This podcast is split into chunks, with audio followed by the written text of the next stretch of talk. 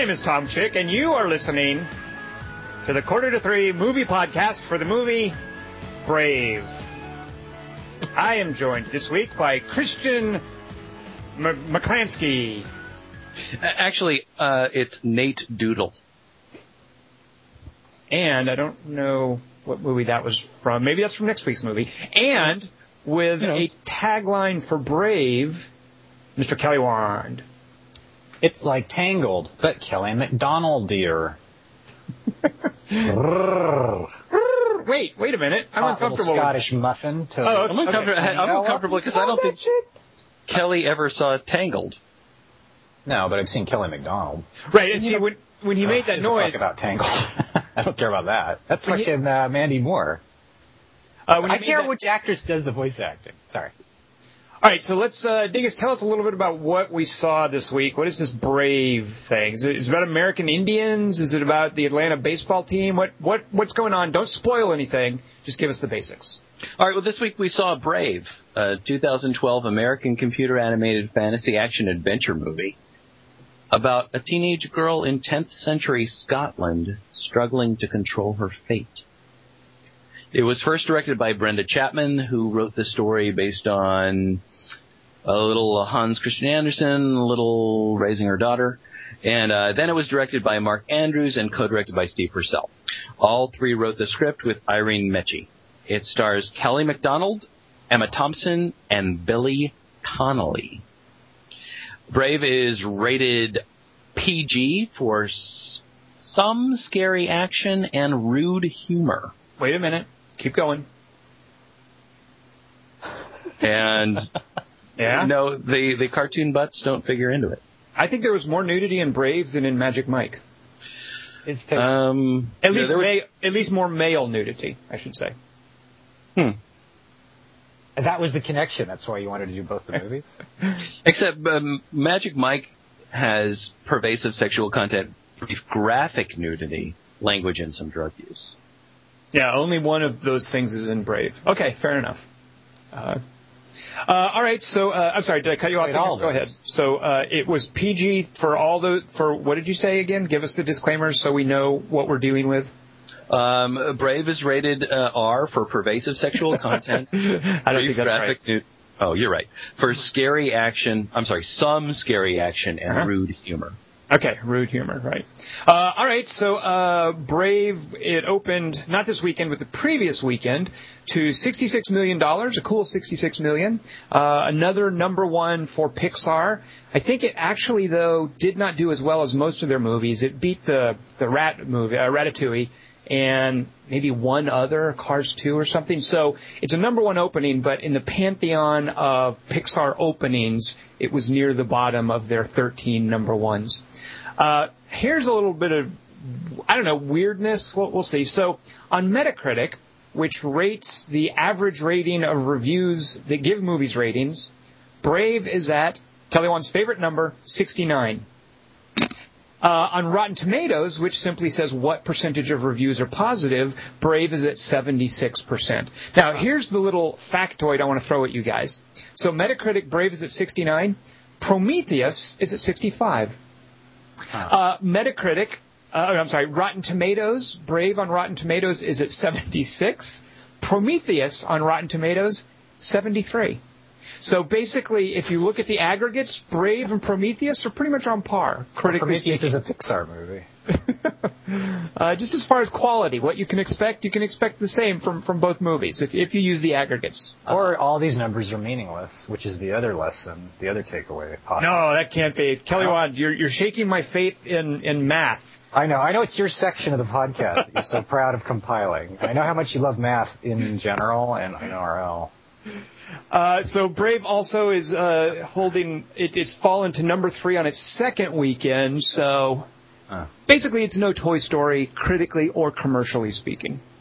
Um, I hate that. I hate when peop when they like it does. Ah, it's no Mount Everest, so it's a piece of shit. right. Uh, all right. Well, That's Ke- Kelly Wand, why don't you uh, now let's spoil Brave? If you haven't seen Brave, we are going to spoil bits of it. Kelly Wand, uh, maybe tell us one or two of the things that actually happen in the movie, like a couple of plot twists and, and, and developments and some of the narrative. Tell us a bit, a bit about some of the narrative of Brave. Oh, you mean a brape, sis? I mean a bris? I thought you were doing Wait. a V in there somewhere. Yeah, yes. What were you going to say when I kept making stupid noises earlier about Kel McDonald? I kept cutting you off. My humble apologies. What were you saying? Uh, what was I saying about Kelly? I don't, I don't know. I mean, I agree with your. She's a, an ador. Oh, oh, I was gonna. s- Well, we'll get into that later. Uh, Really? I, I agree with your assessment of Kelly Macdonald. She's a an absolutely adorable. I could just listen to her talk all day long. But know. I didn't really associate her with like when I think, boy, Kelly Macdonald is hot. Like that's not what I was thinking while I was watching Brave. Oh, I did. You're a freak, Kelly. I know. I ah, you didn't. It was going to be Reese Witherspoon, and she bowed out, which probably would have been less hot to me if it had been with Reese Witherspoon. But Tom McDonald's voice is. That's what I'm saying. But like Tom can phase that out. He can watch animation, but with Kelly Macdonald's voice, and not get an erection. Kelly Wand, did you watch the movie Brave with your eyes closed? Is that part of what was going on? I didn't need to. Did you see it in 3D? Did you see Magic Mike in 3D, Dingus? I know you saw it. Uh, it wasn't playing in 3D, but I saw it in 3D. I like you, and I like this podcast occasionally. But it would have been a good. I can see now the linkage because they're both about sort of gender roles. Oh, yeah, I saw the linkage. That would have been a great. Let's just go on to the three by three with that. That was good. Well done. Uh, no, let- let's have our bro, brobs, brobsis. What do we call it? He called it a bris. Bris. Speaking of uh, linkage, Ah, that's good, Tom. thank you. You win. this one's kind of short because it's a busy weekend.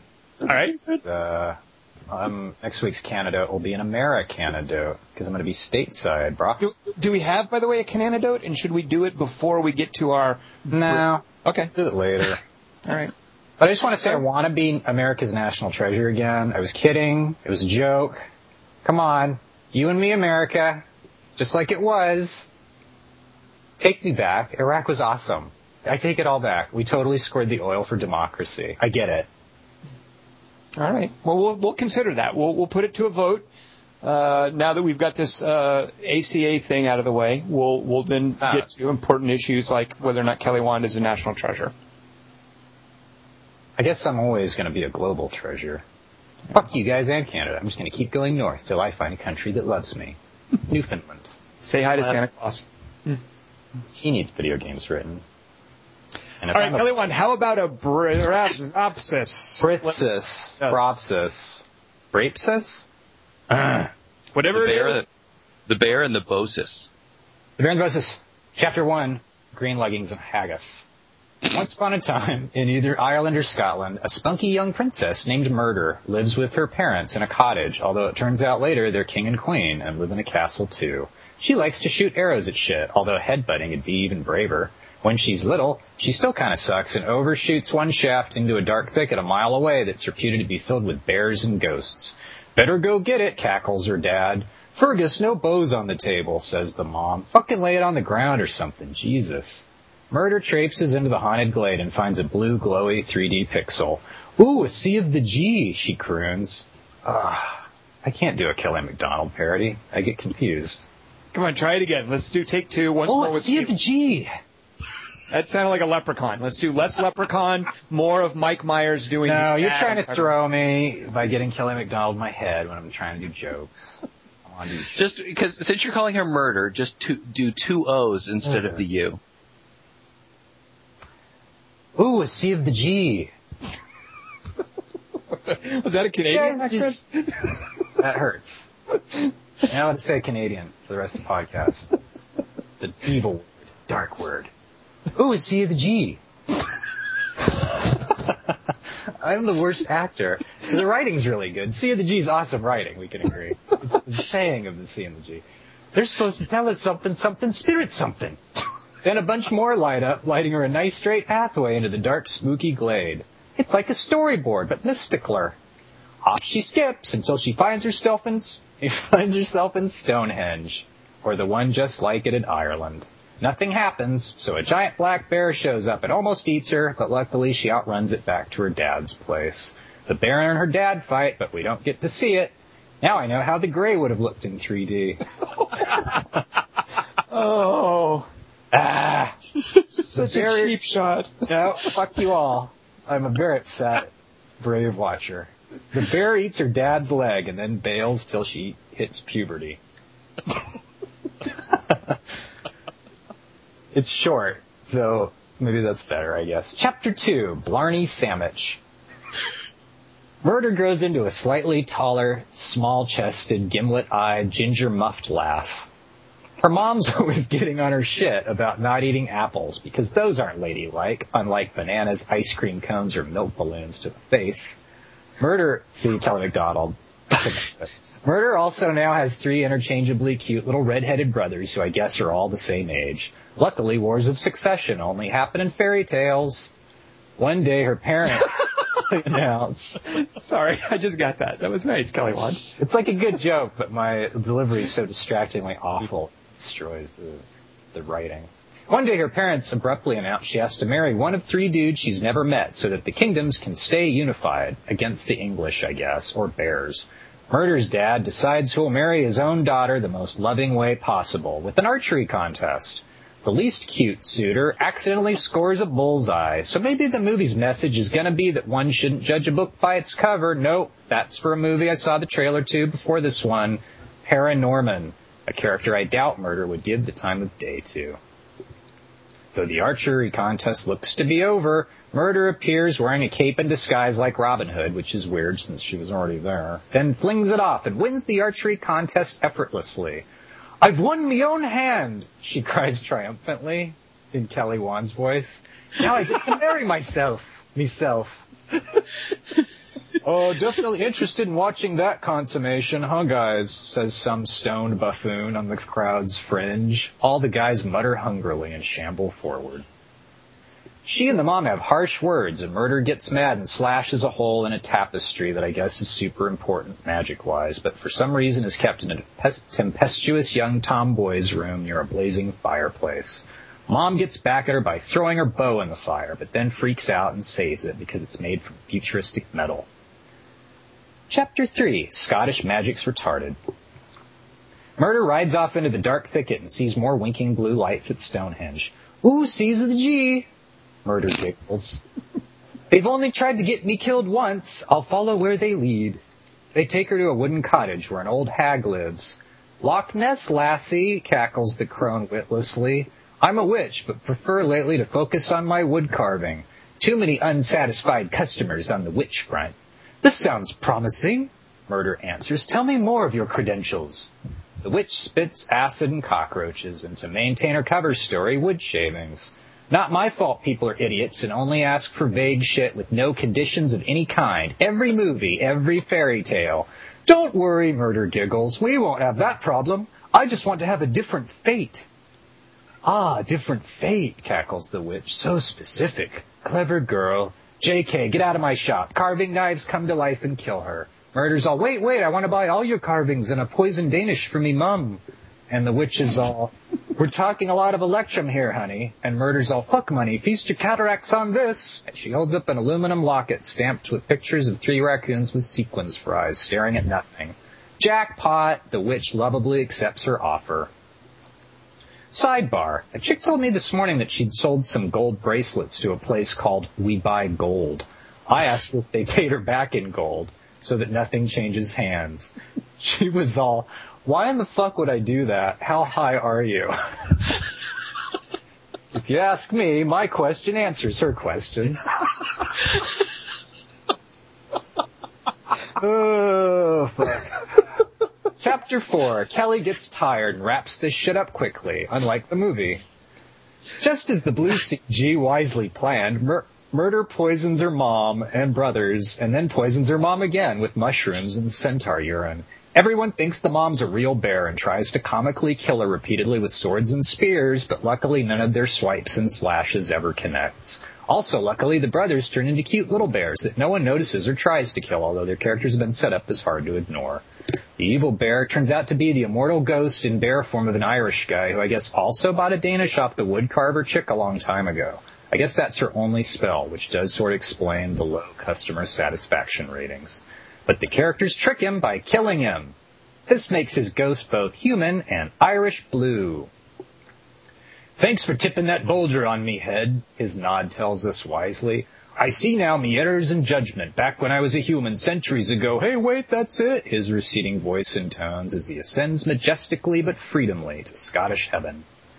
Hooray for murder! The kingdoms are unified, the mom chants excitedly. That's the message of this movie, conform! Just as WALL-E's message was that the universe isn't large enough to accommodate a couple centuries of one planet's garbage.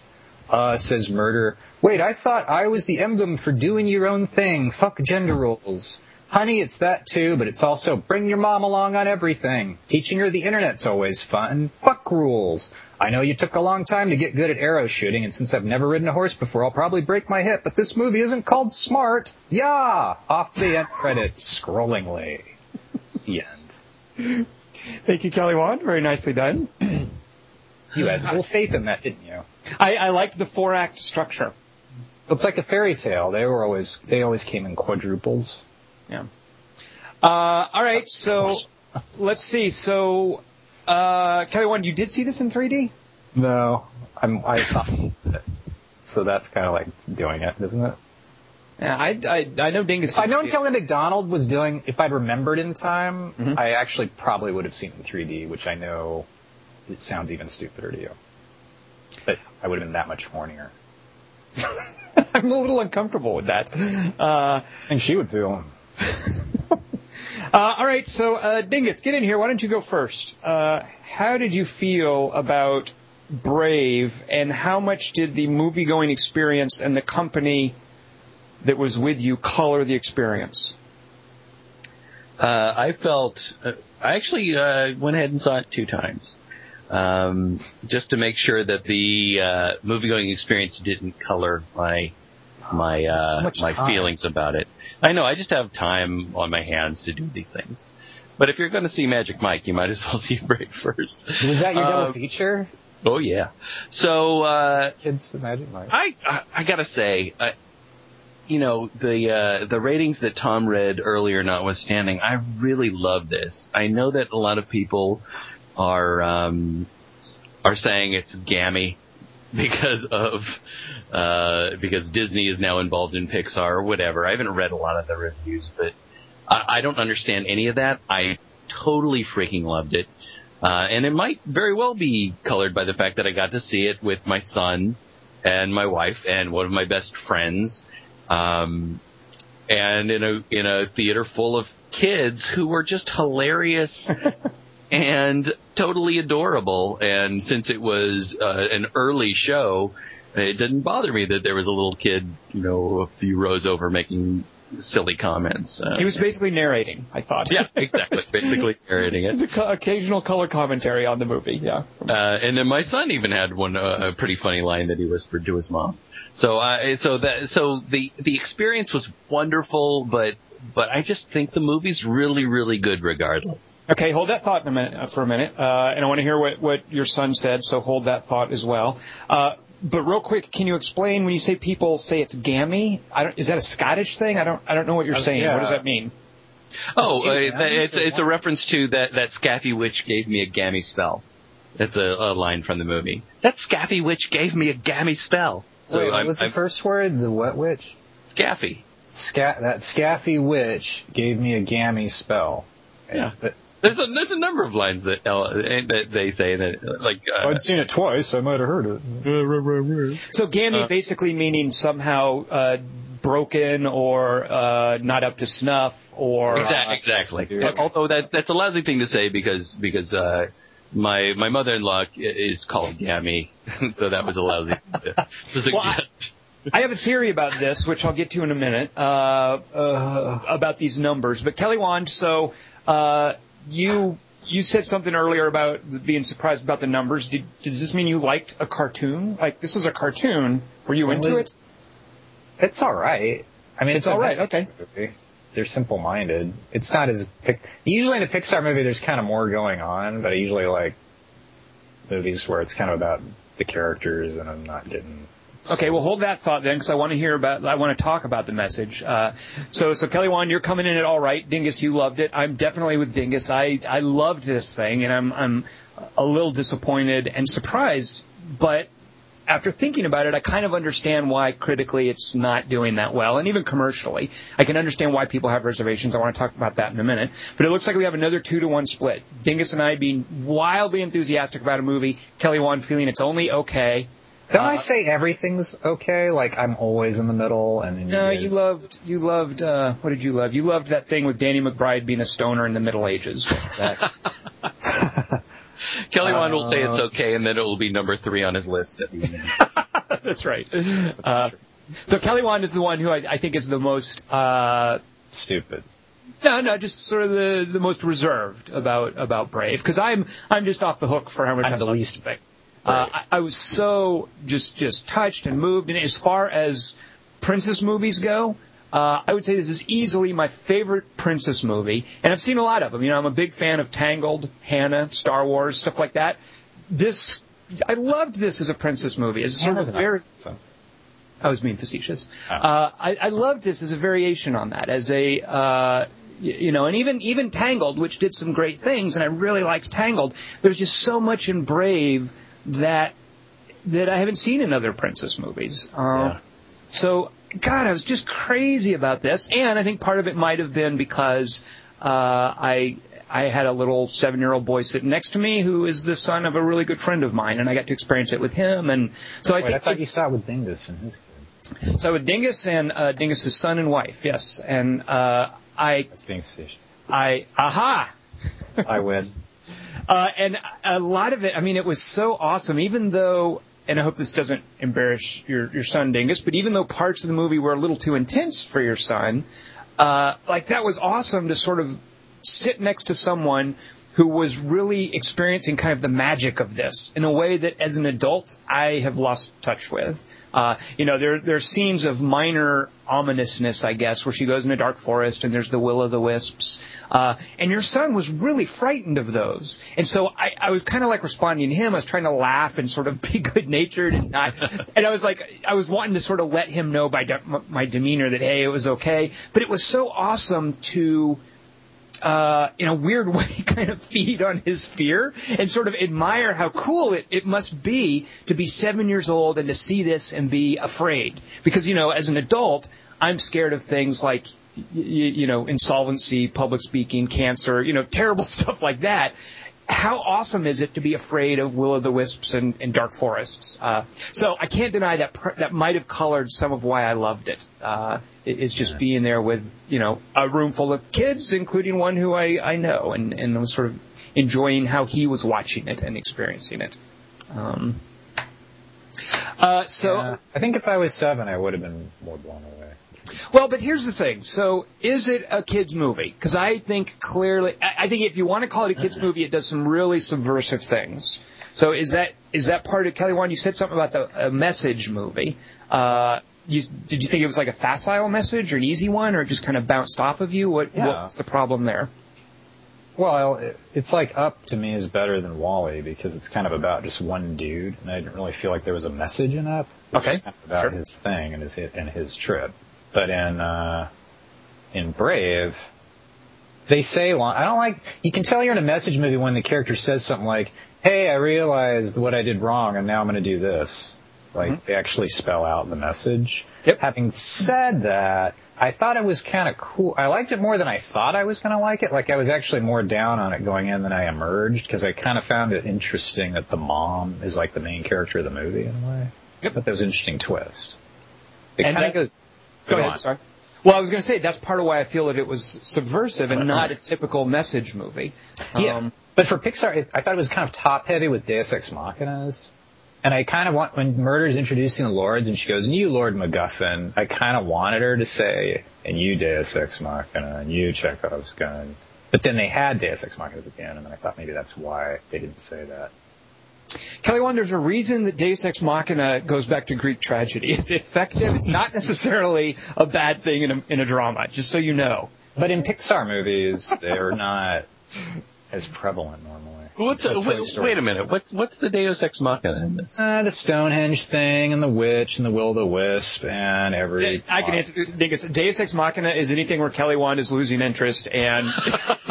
and Kelly Macdonald's not talking enough, and there's a lot of bear. There's just not as much going on. Like it's all the bear stuff. Well, let, us real quick because I want to get into that idea that there's not that much going on. Uh, but I want to talk about the message a little bit first. Kelly Wand, just briefly, and then I want to know how Dingus feels about this. What would you say is the message of the movie? Could you... I just realized why you like it because you love mother-daughter stuff. That's what you liked about Hanna too. So it was just like another. I think. Well, Hanna's not. Hanna's a father. Well, well, real quick. So, what would you say is the message? Like, just in a in a nutshell, if it the message of Brave, uh-huh. I think, is be your own person because there's no boys in Scotland. You're losing interest as you. None of them are good. Although Wait, your dad's awesome. So you think his next gen? Nah, yeah, I don't know. See, here's the slams. I don't know.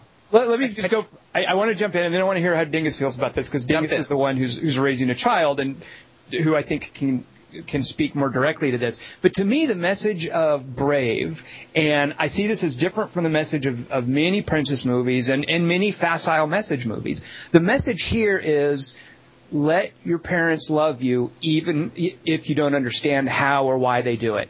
You know, this is a movie about a, a woman coming to grips with the fact that her family loves her.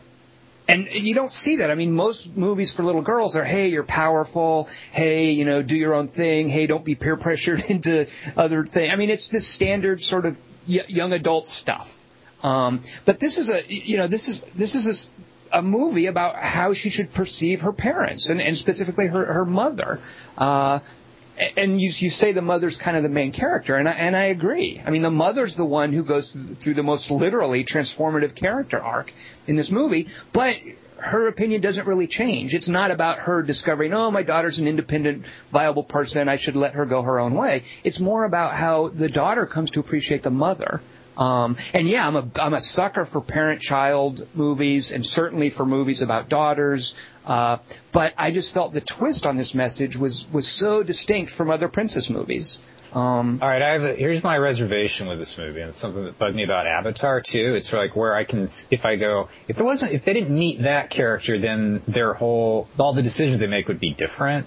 So it's kind of like a loaded deck. And so my question is like, in the scene where all the suitors are it's like there's the one Channing Tatum looking Scotsman that even she goggles at, but he turns out not to be one of the three contenders. But if he had been, would she have gone, you know what, fuck it, I'm in, I'll take him. I didn't realize you're gonna have like really awesome cut dudes as part of my repertoire. She's not goggling at him. She's she's she's like nudging her father and saying, "Really?" I mean, it's not it's not that. Mm, she's nudging him and going, really? Once again, Kelly Wand bringing sexual baggage to an inappropriate place. But I mean, okay, like in Avatar, if he wasn't banging the Indian chick, he wouldn't be as sold on switching sides. So it's not, it's more about love and not about doing like the ecologically smart thing. And you're kind of getting to the point of, of what, of what my favorite thing about this movie is uh, or one of my favorite things about the way this movie ends, and I don't know if we want to get to that yet, but well, that's what, what you just said about Avatar is exactly what is right about Brave. Uh, enlighten me, because I'm done with my little tangent. Sorry, with most most princess movies, you're gonna you're gonna meet the three dorks, and and uh, yes. I, I want a choice, and my choice is not to marry until I run into the cute guy. Yep. and then I'll get, and then I choose the cute guy, or the rich guy. And that's not what this movie is about. And I was so happy with that, that, that when she stumbles upon that cottage, thanks to the will of the wisps, I was so nervous that who was going to open the door but some beautiful farmhand or something. Um, really? And, See, there you are. Her, her choice is, you know, not that I'm I'm not going to marry one of the three dorks, but I'm going to marry the cute guy. But I choose that. And this movie didn't need that. I mean, this movie is about a choice dealing with your parents, as you guys were talking about, and uh, and the consequences of of doing things that uh, or making decisions as a as a young person who's coming of age, and those consequences. But I really like what Tom was saying about learning to deal with the way your parents love you. And that's, you know, that what Dingus is saying. That's exactly. Even though Tangled is awesome, you know, Tangled does eventually go there. It's about, you know, finding. It's a, you know, it's basically saying to girls, eh, wait for the right guy who fulfills everything. You know, Hunger Games is the same way. Like that, that's a that's an issue of concern for young girls. So naturally, that's going to be something that's in young adult fiction. And I love how Brave resisted that because it was a completely different message. That's not the the story it was telling. That's not the issue it's concerned about. Uh, it, it's it's very focused on a completely different and I feel very important issue. You know, normally in kids movies, the adults are buffoons and the, they act like children, and the kids are preternaturally wise and they act like adults. This movie didn't need to do that because it was about characters. It wasn't about stereotypes, and it wasn't about simple, facile messages. Um, ah, the kids get them out on the roof, and uh, they use their pants to get down, or their kilts.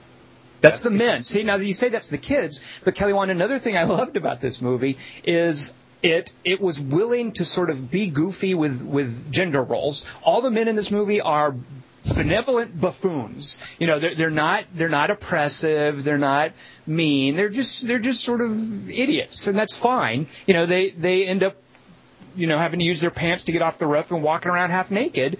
Uh, and, and the movies, I'm okay with that stereotype because it's not about gender roles. It's not about her finding a Prince Charming. It's about the mother-daughter relationship. It's about, it's about this world seen through women's eyes. And I'm okay with women acknowledging that we are often buffoons. I'm totally fine. We're always buffoons. Right. I was gonna. I was giving us an out there by saying often buffoons. But man, you just made me think of Winter's Bone when you said that. Winter's Bone, yeah. I mean, that's well, and Hanna too. I mean, there's so many really cool, good twists on on girl stories where the women are not just male power fantasies. And whether we're talking about Hanna or Winter's Bone or Brave, uh, those are great examples of that, where these are stories told through women's eyes and not about women through men's eyes. And I love that about Brave. Yeah, that's cool, but it's still not as good as Up. So therefore, it's well, terrible. well, they're very different things. So here's, so here's another thing. Uh, and I think part of why it's it's getting it's it's hovering around the level of Prometheus as far as the reviews go, and why you have a bunch of people who are reserved about it. I think that uh, we are conditioned to think that an animated movie is necessarily going to have a lot of spectacle. You know, that it's not going to be a character based story, which is clearly what Brave is. Brave has a couple of action set pieces and it flirts with magic, but that's not what it's about. It's about characters. It's about character development, and that's normally stuff for stage plays or live action art house movies. Brave doesn't have, even How to Train Your Dragon, a great, great movie with a lot of good character stuff, but it's very spectacle based. And so I think when, when people go to animated movies, they want this kind of usual circus and color and, and, and magic and crazy things happening. And Brave doesn't do that. And in a way, it reminds me of Iron Giant, which is a similar, uh, you know, Iron Giant has a big, huge robot, but it's similarly very character driven. And it's not going to show us all these big, circusy, elaborate, DreamWorks, colorful action sequences and, and slapsticky stuff. Um, it's just going to show us characters developing and interacting with each other. And so I think when people see that in an animated movie, they feel a little bit cheated. Like, hey, where are my big colorful and where are my little cute sidekicks and the big colorful action sequences and the spectacle? And Brave doesn't really have that. That's not really what it's doing. Um, so I think that's part of why it's getting this sort of the enthusiasm is a bit more reserved towards Brave. So not enough dragons. Exactly. Uh, not enough dragons. Like I didn't know going in. I had no idea how crazy magic this world was going to be. You know, the bear, which is the the kind of the villain. The bear is just sort of there at the beginning, and he comes back at the end for an action set piece. But there's no dragons and bears and stuff in the in the middle. There's no big spectacular. Yeah, you know what? Like you said, not enough dragon. Um, which again, fine with me, but I think that's what we're conditioned to expect from an animated movie. Because Maybe animated, well, well, just animated movies don't have the constraints that live action d- yeah. movies do, so people expect that to be pushed. I think. Um, so well, you off, Kelly. Maybe. I don't know. You probably should have, because then I was thinking about the point I was gonna make, and then I thought, because I was thinking maybe another reason people don't like it is there's not enough locations. Like that's another thing. Like it seems kind of closed in spatial. Yeah. It's well, it's it's a very concentrated as far as time and space. It's a very concentrated movie. It's not Madagascar where they sail across Europe or what. I don't even know where those guys go. Or Ice Age. Don't they float around on an iceberg or whatever? Like it doesn't have this this location to location to location spectacle that. that Are the characters in Ice Age immortal? it seems like they go through like they've done through dinosaurs and global warming and like uh, collisions with other planets. Maybe I'm making up the last three of those, but um, yeah, I do not know. I have not. I, you know what I say? I have not seen an Ice Age movie, so I shouldn't. Uh, dude, those movies make Pixar look stupid. Those Ice Age movies. That kid, that guy with the nut, someday he's gonna get it. it's a squirrel. Oh yeah. Sorry. that was all I had to say about Ice Age. Thank you. Uh, another thing I really liked too is just like there were no s- cute sidekicks, there was no convenient villain. Uh, There be- were cute sidekicks. the kids. Yeah. Um, okay, fair enough, but it it wasn't your typical. Uh, wasn't there There a was mon- this- some wisecracking idiot that that sits on her shoulder. Yeah, Rosie O'Donnell didn't voice the uh, sidekick. Ugh, which you is- wanted Rosie O'Donnell on her. Wait, Dingus goes, yeah, great gazoo on her shoulder, and you go to Rosie O'Donnell. Okay, because Flintstones. I get it. No, there's a wasn't there a Tarzan movie or there's something where Rosie O'Donnell is a monkey sidekick. Is a cute What? wisecracking monkey sidekick. Planet of the Apes? No, it's a cartoon. cartoon movie. I don't know. Which of us is baked? I can't remember now. But but here's the thing. Rosie O'Donnell was an ape? There there That's is not a- true. there is there's some cartoon This will be the thing where the commenters go, Tom's referring to Rosie Perez in Do the Right Thing. She was. Dig, Dingus, can you back me up on this? Isn't I'm Rosie O'Donnell like a, a side, I a, a know. talking monkey in Aladdin or something like that? Maybe I have Robin. no idea. I'm just All right. really uncomfortable that Kelly Wand brought up "Do the Right Thing." Look what D, look what Tom went to. Robin Williams. Never mind. Well, anyway, so there Yeah. is, in addition to the, you know not the usual sidekick, here's another thing I loved about it: not the usual villain. You know, there is a villain in this movie, but it is not a convenient, sneering, evil step monster. Uh, Right. You know, the villain in this movie, and I love this about it because you know the the metaphor here, like it uses bears as a metaphor for unresolved family grudges. And I love that that's the, you know, that's the evil villain. That's the, the thing. And whether it's on a, a larger scale with the clans or on just the scale with the mother and daughter, the villain here is being angry at your family and letting that go unresolved. And what a beautiful, beautiful message. You know, what, I, I, that, how much more valuable is that for kids than something about, hey, wait for the right guy? Uh, you, you know, a, a prince is going to come along one day and be perfect. We- Kids Wait, that's that. the other message that you liked, I thought. What's the other message that I liked? That wait around and someday the prince will come. That's what you want her to do. That's what most young adult fiction is concerned about because that's what a lot of kids are concerned about, and specifically girls, I think. But they've got other movies for that. Brave doesn't need to do that. Instead, Brave is about let your parents love you even if you don't understand why or how they're loving you. And it's also about, in this movie, the villain is letting grudges go unresolved.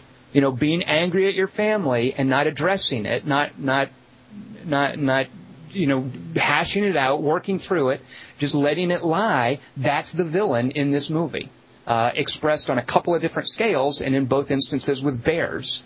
Uh, or or trying to change it without resolving it. I mean, she's trying to change it in an underhanded way. She's trying to change this Right. grudge that she has. She's just trying to change it magically. And and I can I can flash back to as a kid and sort of fantasizing about how am I going to just change this problem that I have? Is there a mad? I mean, just imagining magical ways that it could be taken care of instead of learning to resolve these issues. Right. and that's part of becoming an adult and part of growing up. And waiting for somebody to come along is just it just isn't even a part of this. It's it, it, you know one of the things i love about this movie that i kind of already said is that falling in love isn't part of it. She's like yeah we'll choose to do that at some point. This isn't where i am at my in my life right now and that's not what this movie is about. It's it's almost like the movie is saying that to us. And it's inappropriate for the movie to be about that And again, and- just just like Hanna and Winter's Bone, you know, th- these are Right. these are movies that are not not all movies about young girls have to be about them discovering their sexuality. You know, there are other things in, in life for young girls to deal with, uh, and I love movies that acknowledge that. right And also, By there's the such joy. There's so much joy in it. I mean, one of the things Oh, that God, that yeah. was interesting to me uh, when Tom was talking about spectacle, uh, and when he talked about Iron Giant, and I and I, I saw that I I watched that with my my boy just a few months ago, um, and yet I there's a lot of battles in it, but I don't think about any of that when I think about my affection for that movie. I just think about the characters and their relationships. And when when Tom was talking about Brave in those terms, I was just thinking about the beautiful moments of Brave, that, and they're not spectacle. There, there's her dancing, not dancing, but just the joy when she's drinking from the the waterfall, or or the beauty of her mother, the bear, walking out of that creek, and the way that fur looked. Yeah.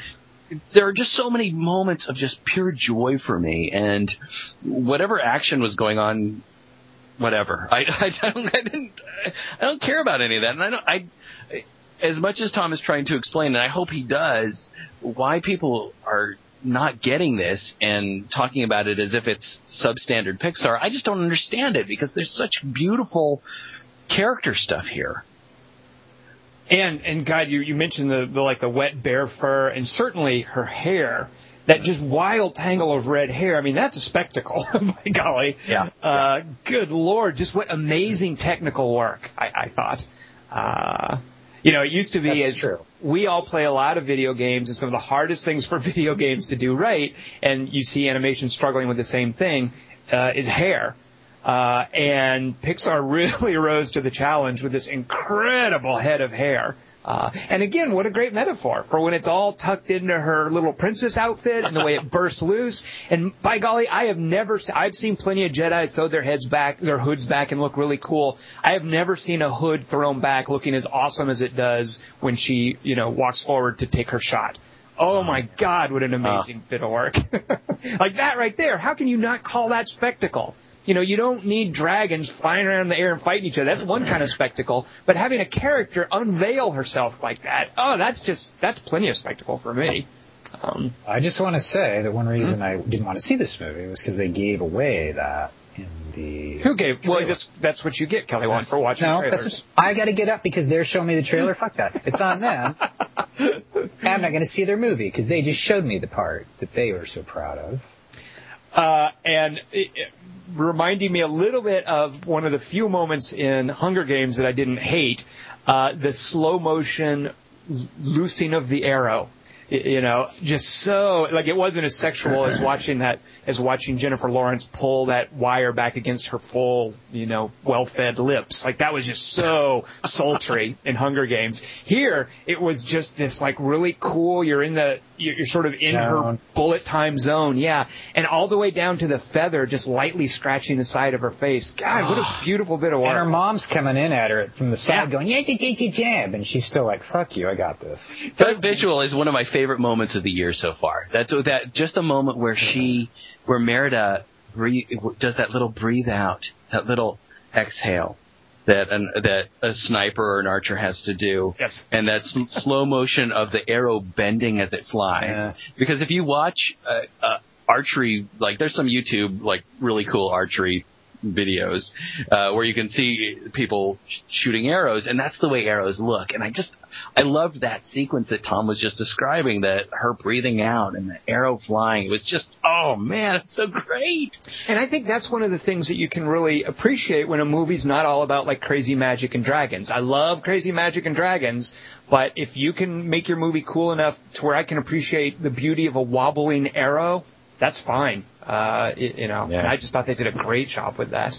Um, I bet Kelly Macdonald's got magic fingers. God. But they also did uh, great stuff with with uh, the characters' faces and emotions. Um, Merida's. Uh, excuse me for saying that. I know this is going to make Kelly go in a completely different direction, but I want to talk about two things. One is Merida's mouth. go ahead, Kelly. Want yeah? What do you got to say about that? I'm just listening to Dingus talk about Kelly Macdonald's. Her mouth is so cool. It's got this Yeah. weird, awkward, um, sort of kilt, off kilter thing that she does, and her teeth aren't crooked. perfect. No. Yeah, and I love that. Usually, uh, prin- princesses' teeth and mouth teeth teeth and mouth are perfect, and her mouth was sort of off a little bit. And I just, I just thought that was so endearing, and and and then the uh, the other moment that really knocked me out was when Elinor, the the mother, has fully dressed her in that ceremonial garb and steps back. I don't know how they do this. I can't understand how animators do this. But there's this moment where Elinor you know, she's dealing with this back and forth with her daughter, getting her ready for this ceremony, and she steps back and looks at her, and in that moment you see this perfect balance of pride and fear and regret yeah. and love, and it's just an amazing moment, and the animation, I just totally got everything that that character was going through. And as good as Emma Thompson is in this, she wasn't, she didn't have to do anything there. That was all animation. Hmm. And Pixar, way to stick it to Emma Thompson.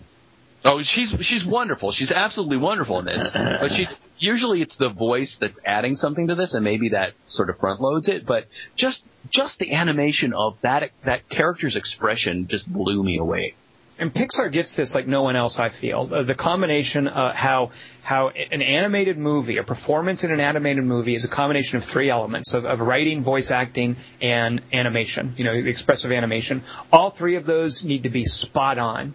Uh, and if you just go for celebrity voiceovers and and expect them to carry the, the bulk of the weight there, I, I think you're just you're not going to pull it pull it off as well. Uh, and I love how Pixar just appreciates all three of those aspects and gets that expressiveness so right. Um, yeah. Uh, okay, what kind of what sort of reserve? I there's one thing that that I really could have done without that I really did not uh. want in this movie.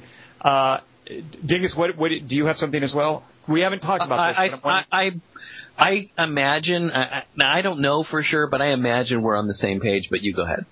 Well, I do not like. There's something so beautiful and timeless about Brave that any intrusion of pop culture jokes, you know, that that sort of yeah. DreamWorks type yeah. of writing, just rubs me the wrong way. And I did not need witch jokes about call center, you know, like online call center support in my my Princess movie. It's like verbatim from Shrek. Oh my god, I just hated that. Uh, just and, and mainly because I loved the rest of the movie, so it just felt so incredibly out of place. Uh, there's a there's a director's commentary that Bryan Singer does on The Usual Suspects. And one of the things he says on the commentary is there's one moment in the movie that he hates and he wishes wasn't in there. And now whenever I watch Usual Suspects, this jumps out at me. But he says there's one moment he gave in at one point and he made a pop culture reference to where some character says something about the Incredible Hulk. And the world of usual suspects is not the real, like it's its own self-contained world, and a pop culture reference stands out. And Bryan Singer explained this in the director's commentary, so I hate that moment when some ancillary character mentions the Incredible Hulk. So I feel the same way about the, some of the jokes with the witch, which I did not need. Uh, and even the little button at the end where you, the crow asks, you know, it's a UPS joke where you sign for the package. Uh, it just felt like something that that a second string of they had a second group of writers that came over from DreamWorks for a workshop or something, and they volunteered to use some of their material. Uh, I'm so, usually the fifth line, by the way. Kelly Wand, you would have you could have done far better than, than that witch stuff. Hey, thanks, man. Yeah, appreciate that. Even so, Dingus, is that what you were thinking of, or did you have something else? Uh, I have to confess that I laughed because the word homunculus was used, and I'm a sucker for cheap laughs. But the whole time that witch uh, voicemail, whatever the, you know, whatever that was, I was, I felt so dis. I, it was almost disgusting. I just hated that. Yeah. And and you you kind of nailed it with it. This is sort of a timeless world kind of thing. I I really I felt like we'd been transported into a different into a Shrek movie. Yeah. Uh, you know, it was really it really pisses me off that that's in there. Uh, Dingus, what was your son's line? You said he had, so we saw it in a, uh, a, I think it was a Saturday matinee full of kids, some better behaved than others, but it's the sort of thing where, you know, you're there on a Saturday afternoon, you get what you pay for. So fair enough. And I did enjoy a lot of the children's enthusiasm. Um, but Dingus, you mentioned that your son had, uh, one quip. What was, uh, what was his line? Um, when the, the Scottish suitors first show up, and they're all they've all they're all marching into the castle he he leaned over to uh, his mother and he said, he ha- "She has to marry one of those three dorks." Wait, he's seven, and he's already like, oh god. Although he's a vet. Wait, what did he think of her though? Yeah, so Dingus, I'm curious, what has what has your son's reaction been since the movie? Like, did it seem to have much impact on him? Has he talked about it afterwards? Uh, Does he want to an really, archery the- chick? Oh, he d- he actually is really into archery now. He's going to a day camp and they offer archery, and all he can talk about is doing archery. So Which, Dingus, which of the three suitors is your son's archery most reminiscent of? uh, I would say probably Merida's because he came back proclaiming that he got a bullseye. All right. But he was disappointed because the arrows were blunted and they just kind of bounced off the targets. But he assured me that he got a bullseye. Yeah, you're not going to put Um, anyone's eye out with those kind of arrows. They should give No. like good real arrows so he can have fun.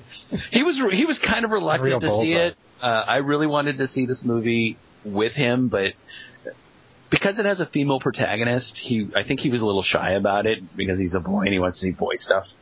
Um, and he really he also loves he loves crappy movies too. I mean, I, well, I you know I can't say that I haven't seen Chipwrecked, I haven't seen Madagascar three. Um, but he really loved he loved both those movies. But uh he really liked it. But I think part of it really he really likes Tom. Tom's one of those people. He's like, "Is Tom Chick coming?" He was just excited about it. Um, and so getting to see it and then sit sit down and and Tom's really good with kids and and He's like a, he's him- like a chipmunk. Kind yeah, he's kind of like a chipmunk. and it was asking him, "What's your favorite thing about it?" And and and the two of them were having a conversation about it. And uh, and my son was excited to talk about the things that were his favorites and his favorite characters. And and he talked about that some that day. But since that time, you know, no, I don't think it has much impact on him going forward. Right. Uh, but I put in, uh, you know, he was playing all day with his friends uh, around our house because his ne- our next door neighbors had a birthday party today, and I and I put The Incredibles into um, the DVD player just because I wanted to watch some of it because I wanted to watch some Pixar stuff to get some ideas for this because I have some ideas about why people are uh, are so down on this movie. Um, and when he saw that that was it, he said, "Oh, are we going to watch The Incredibles?" He just got so excited about it. So anyway, I, I, he really liked the movie. We just haven't talked about it much after. Now, uh, you, uh, I'm actually I'm glad you mentioned The Incredibles because once again, that's a there's a lot of spectacle there, but that's still a very family first. well, It's a very family oriented movie. Uh, you know, The Incredibles is great though. Uh, we all love that. Of course, also by That's got Brad Bird. That's exactly got spectacle and Absolutely. comic book nerd appeal out the wazoo. Yeah. And Um, character, it's Brad Bird. Right. Uh, so, so Dingus, you mentioned you had some ideas about why people are down on it after having rewatched The Incredibles. What, what do you, what do you have in mind there? Well, it's not just that. It was after looking at a list of things that Pixar has actually done, and feeling that people aren't. Uh, I think people are, are lionizing Pixar uh, uh, and denigrating Disney to an extent that it levels out this movie too much. Um, Pixar's done some some wonderful stuff, but if you look at a list of their movies, I, I mean, there's there's four of there's a few of them that I really love, and there's a few of them, a lot of them that I feel meh about. Right. Um, and then there's a lot of Disney movies I really loved, and so I think that That's true. that people were looking at this movie at Brave as oh Pixar being contaminated by Disney. And I think they were kind of missing the point of really enjoying Brave. And there's just there's this little short before Brave called La Luna that is this wonderful little um uh, almost a, a little overture about what the what the movie we're about to see is kind of about. It's like making a choice about what you're going to do, uh, regardless of what the grown-ups in your life think you should do. Um, and this little lovely little Luna movie kind of got me ready to see a Pixar movie, and I didn't feel like Pixar was contaminated by Disney. And maybe that witch thing is an example of it. I don't know, uh, but I, I think people are being unfair. I saw the La Luna message as child labor in third world nations. You're right. I missed that point. Gravity being weird. Uh, Dingus, what do you know about the process? You mentioned Brenda Ch- uh, Chapman. Did I get that right? Yeah. Coming along late in the process, or uh, it sounds No, like. it, Go ahead. it was it was her it was her story. I mean, she came up with the story, um, sh- and she was the person who wrote it, and she was going to be she would have been and I guess she sort of still is, the first woman to have directed a Pixar animated feature. Um, and to have written one, I think. And she'd been working on it. She's been working on it for maybe six years. And at some point, they say she's on a leave of absence, but what what seemed to have happened is that they had creative differences, and sh- I think she wanted actually Tom more magic and had other character ideas, and they pushed her to the side, and then had another director come on, and then another director co-direct with that director.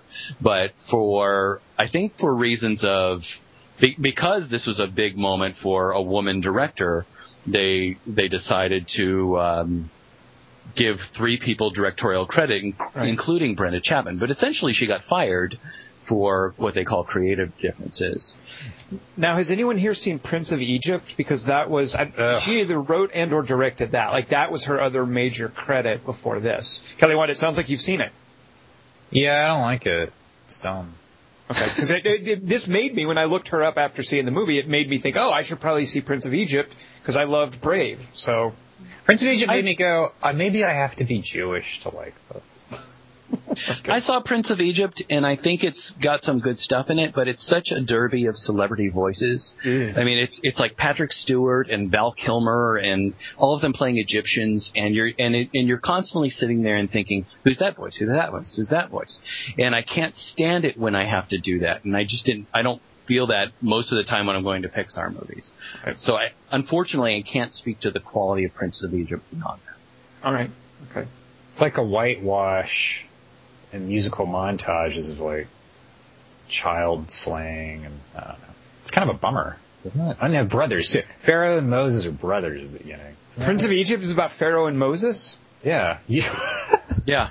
Tom. How would I know Moses, that? I think I think Moses is played by Val Kilmer and, and Pharaoh was played by Patrick Stewart. I might be wrong about that. Tom, you didn't know Pharaoh's sons were also called princes, and Moses was a prince. Isn't that the famous myth of from Genesis? Hello. Are there- Are there any cute animal sidekicks in it? And does Rosie O'Donnell do some of the voices? Uh, what's the other guy's name? Aaron. You know what? I'm sure now. Rosie O'Donnell. There's a there's a Tarzan movie, and Rosie O'Donnell's the sidekick monkey. So both of you can suck This isn't. I'm pretty sure that's true. dude. No? What? That's such a. You have the weirdest fantasies. One, two, three, not only you and me, got 180 degrees and I'm caught in He ends between. with second. One, two, three, Peter Pan, let us free, getting down with three feet, everybody. You want to hear my backup line? That I didn't know you were going to do that. I was going to say, Tom's a chipmunculus, but Magic Mike's a hunculus. And was I, I liked where we ended up. better. yeah, Rosie O'Donnell sucking an apes. What are you talking about? whoa, whoa, whoa, whoa! Isn't that what you were saying? A Tarzan movie. No, First off, there's a- when there's was a- the last Tarzan movie ever? Ninety-seven. I don't know. Wait, when no, there it was two, it's 2012. There's a there's a Magic Mike is totally a Tarzan movie. That's true. Actually, Magic Thing is, Mike just- was in the you're- jungle. Did the exact same. Dingus is making me want to see Magic Mike. That's my The that's my lady job. ape slipped bananas in his thong after he dances in Tom's movie Fantasy. Oh, You know- Kelly, please, fuck. That's not what we're talking about. We're talking about Rosie O'Donnell in a Tarzan movie. You know, Rosie O'Donnell, star of Exit to Eden, Kelly Wand. I'm sure you're Yes. familiar with her. Yeah, that was a Tarzan movie too, because it was an island. There's a shipwreck. There's jewel thieves. There's a black lady. Uh, Let's do a three by three. yeah, really. Let's. All right, this week's three by three is our, these are our favorite characters with disabilities. Uh, Dingus actually interjected last week when I said something about disabled characters. That sounds and, weird. and my temptation was to kind of make fun of him because it, it sounded like a little political correctness. But, but thinking about it over the week, uh, Dingus, I want to give you a chance to explain that again because I've certainly been thinking about it, and I think it's worth saying what you had to say before. So can you tell us a little bit about what reservations you had about me introducing this as a topic about disabled characters? Um, all right, I, appre I really appreciate you uh, uh, reintroducing this, and I think it's really cool that you have. Um, the the idea, and it, I, the only reason I know this is because my wife uh, works in the area of special education, and and um, and I'm around people who do that all the time.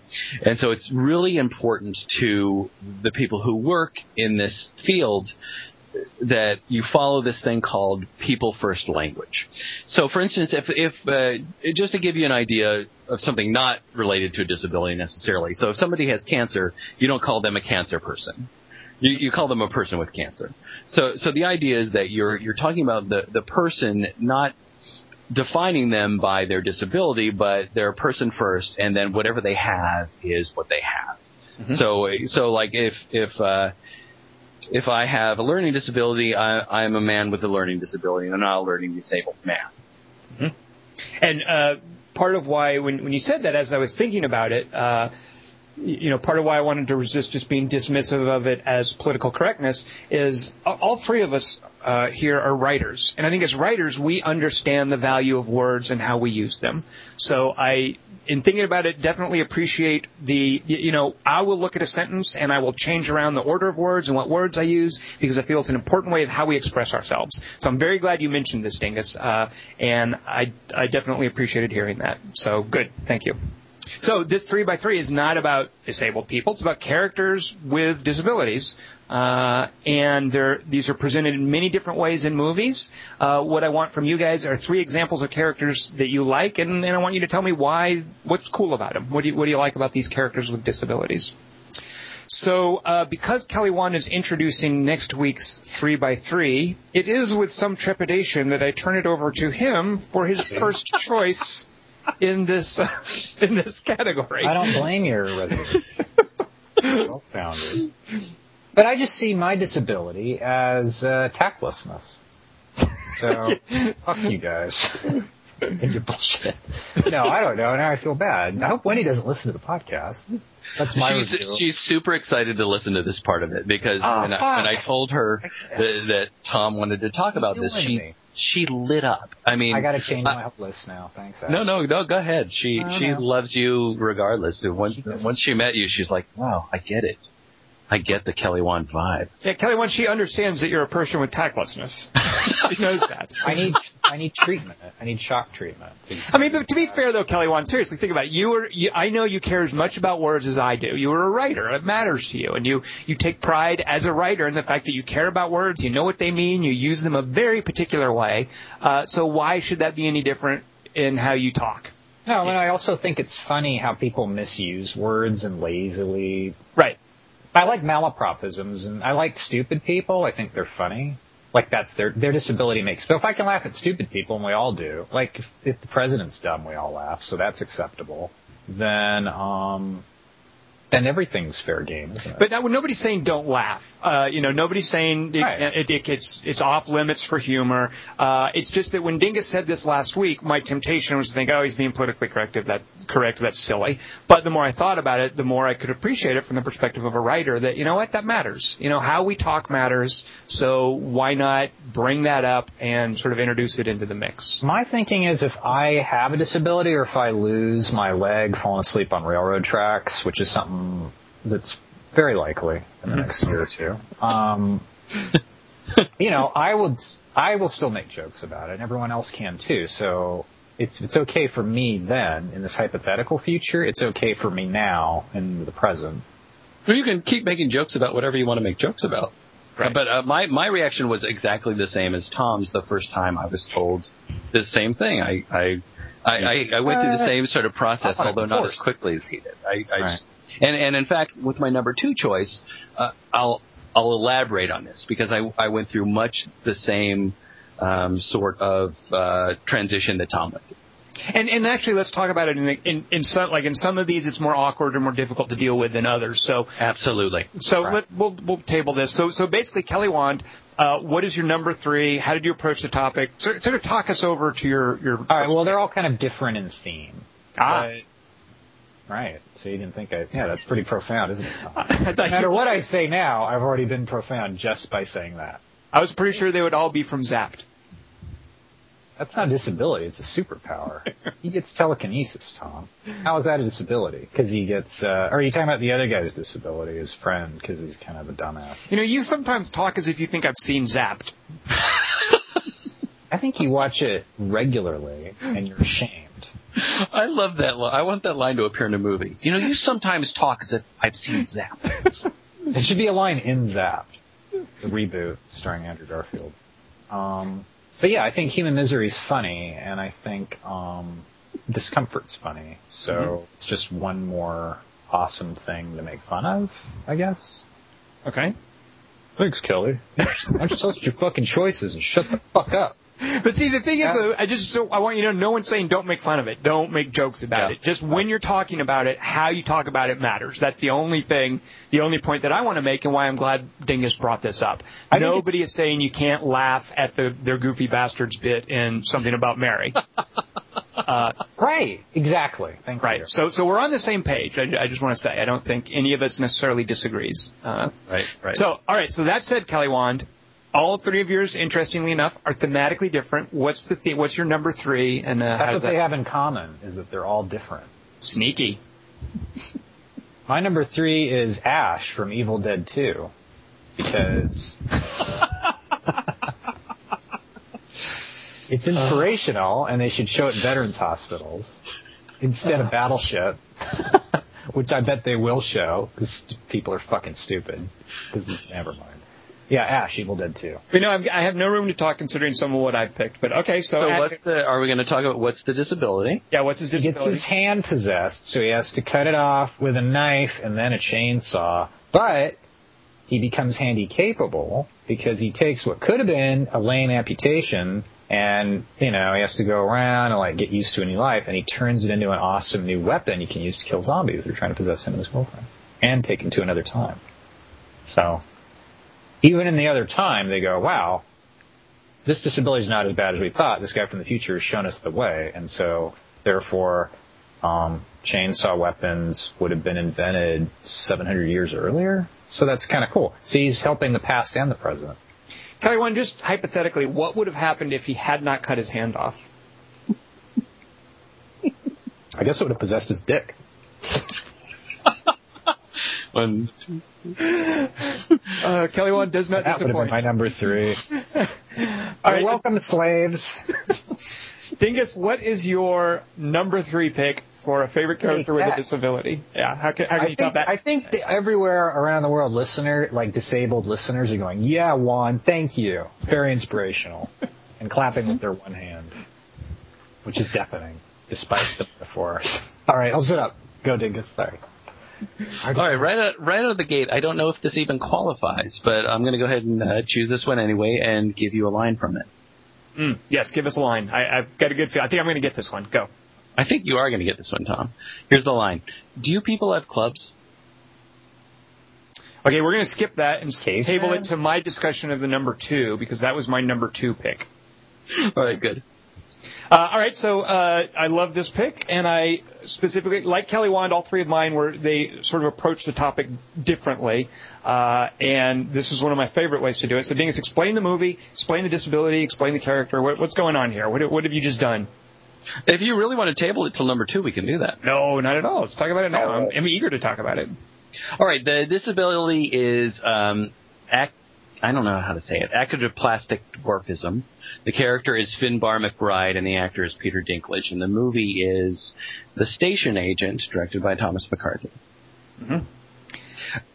So, uh, so uh, what I love about this is is that I love how it's a part of who the character is, and it's not ignored, but it it doesn't feel like this movie is about a character who is dwarf.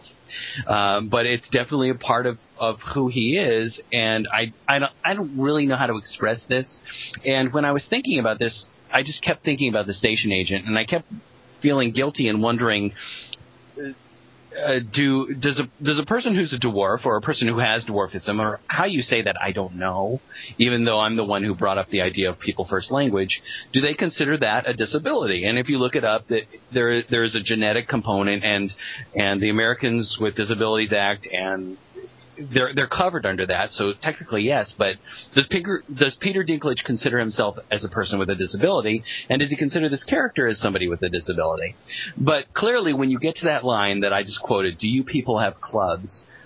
He he addresses that as if he's talking to somebody who's an idiot talking to him about his disability. Right. And and so I I just love the way this movie deals with that across the board. It, it is such a great moment for how the listener, that you know, you as a viewer, uh, Finbar as a character, how you bring baggage to this innocent question.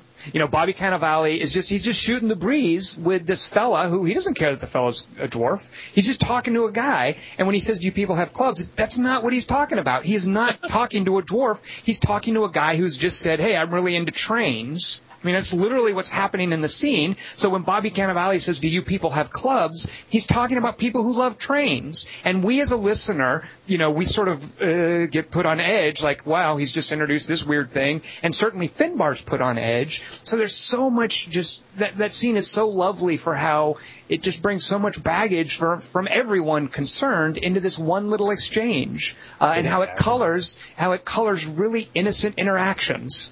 Uh, and I love that scene. Uh, and as far as like how movies treat disabilities, uh, this is this was my number two pick because it, it's not about, as Dingus said, it's not about the disability. It is not about dwarfs. It's about isolation. It's about alienation, feeling cut off from other people. It's about loneliness, and the the shorthand way that Thomas McCarthy gets to telling this story, Tom McCarthy gets to telling this story is by having the, the, the lead character be a dwarf. Uh, and we can all understand that the moment we see him, you know, it, it's it's not something that the movie directly addresses. He's just there. This is who he is. This is his condition, and this is him going through life struggling with the same feelings of loneliness and isolation that anybody can understand. And I love that about his, about Station Agent. Um, Th- Thomas McCarthy. I don't. Does he go by Tom? I think Tom McCarthy has said. I he- prefer to hear Tom McCarthy, but when you look it up on IMDb, it's Thomas, and that might just be a guild thing. But I like hearing Tom McCarthy. Yeah, I'm so used to hearing it. He seems like a Tom. He doesn't seem like a Thomas. He's such an un. I mean, certainly Thomas the movies Chick. he's made. Yeah, I seem like a Thomas. Please, everybody knows that. But Thomas Tom McCarthy. Uh, but Tom McCarthy has said he did not want it to be a movie about quote. Uh, he didn't want it to be a quote coming of height story.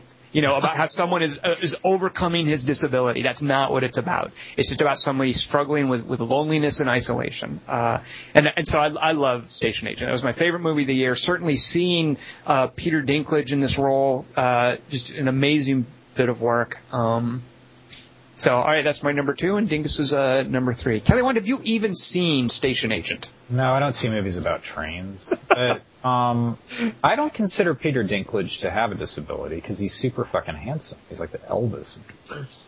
Well, it's Paul Giamatti. Paul Giamatti's not short, but he's pear-shaped and kind of funky looking. So in a way, Win-Win should be the disability movie, and Station Agent's about like a rich. Is there a connection between those two movies, Kelly? Isn't it Tom McCarthy? Thomas McCarthy movie? Is there another one? Uh, Bobby Cannavale knowledge. Ah, you win.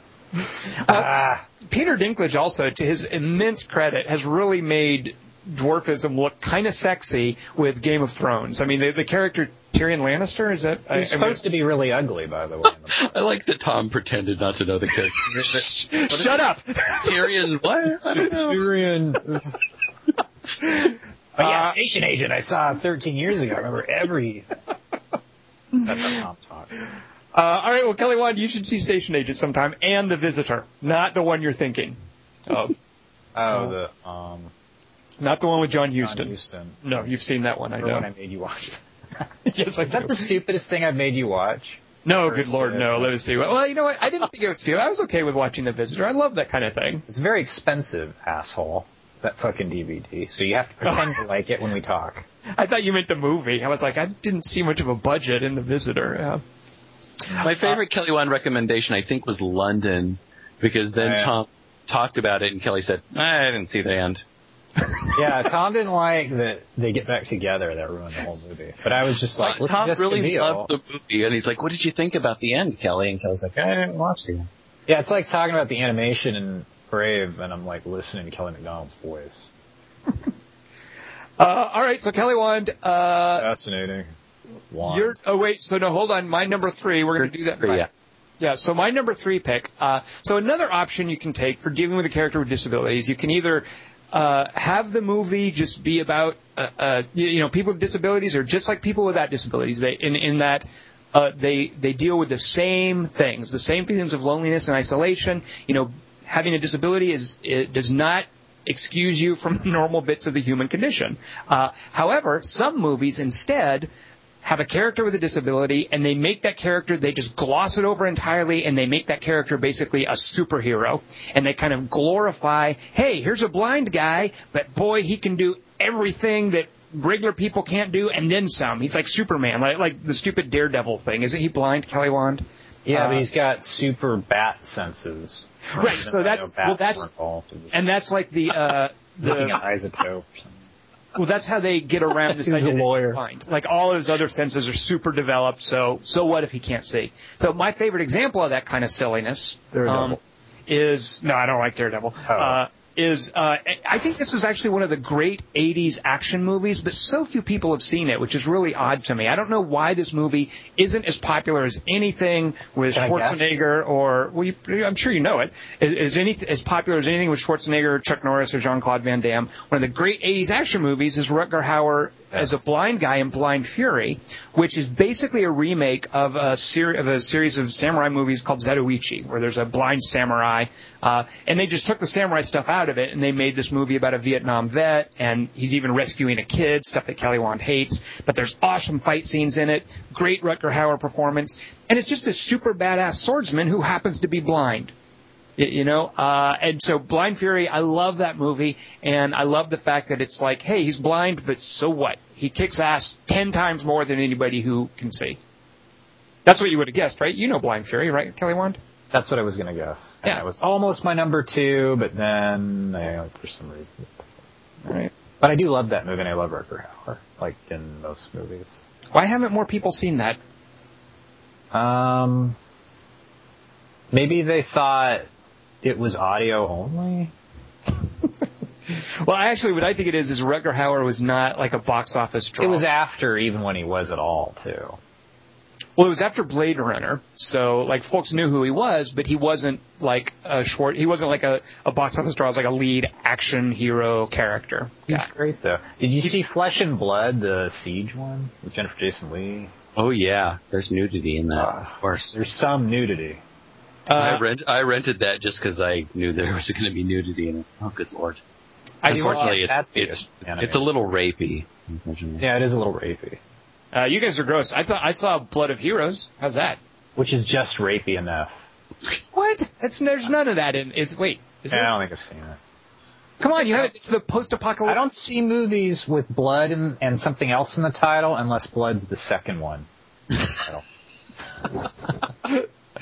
All right. That's just how I roll. That's, I, I got a quota. There's more. He, he loves heroes of blood. Yes. But not, and throwing a blood's fine, but blood on the anything, asphalt, overrated. Uh, all right. Well, Kelly, Wand. What is your number two pick then? Uh, for a favorite character with with a disability, what do you got for us? It's a different went- theme than Ash and Evil Dead 2, I presume. Yeah, this one will probably be my least popular with things. But uh, did you guys see Brain Candy? I have a. Did we see brain candy? Did candy? you guys see? Did you guys eat Brain Candy? My number two is Cancer Boy and Brain Candy, but it's more just the fact that it's like the other guy's reaction to him because it's like an uncomfortable conversation that just keeps going, like the podcast. So I'm confusing Brain Candy with Strangers with Candy, which I also haven't seen. I like Uh, that too. Did you? See, I- that's a good movie. I don't see movies with candy in the title. See, see what I did there? Ooh, nicely Oh, done. you saw? Oh, so you didn't see I Ellen thought Page? Strangers with Candy was a television show. Oh, so you- you didn't see any of the Tony Todd movies? Interesting. I win. Or uh, or the movie where Ellen Page I turns just the tables on a hard I candy. opened- I you did not do a hard Yeah, I candy. did. Go listen to the podcast. Go listen. Dingus, back me up. All right, well, tell us about Brain Candy. What's what's the character in this, and what makes it your second favorite, uh, your your number two choice for the for the topic? Because he's uh, in a wheelchair and shaking hands with the guy, and he gives him candy, but it's not the brain candy, but actually his parents are on the brain candy. Wait a minute, is Brain Candy the Kids in the Hall thing? Yeah, it's a good movie. You didn't like it? Why do you hate Canadian humor? You racist. Man, I didn't know. I've never seen this. I mean, I'm not. I'm not sure I like. I love all of those guys individually, but I'm not a huge fan of that that show. I think They're hit and miss, but I like brain candy, and I like Strangers with Candy.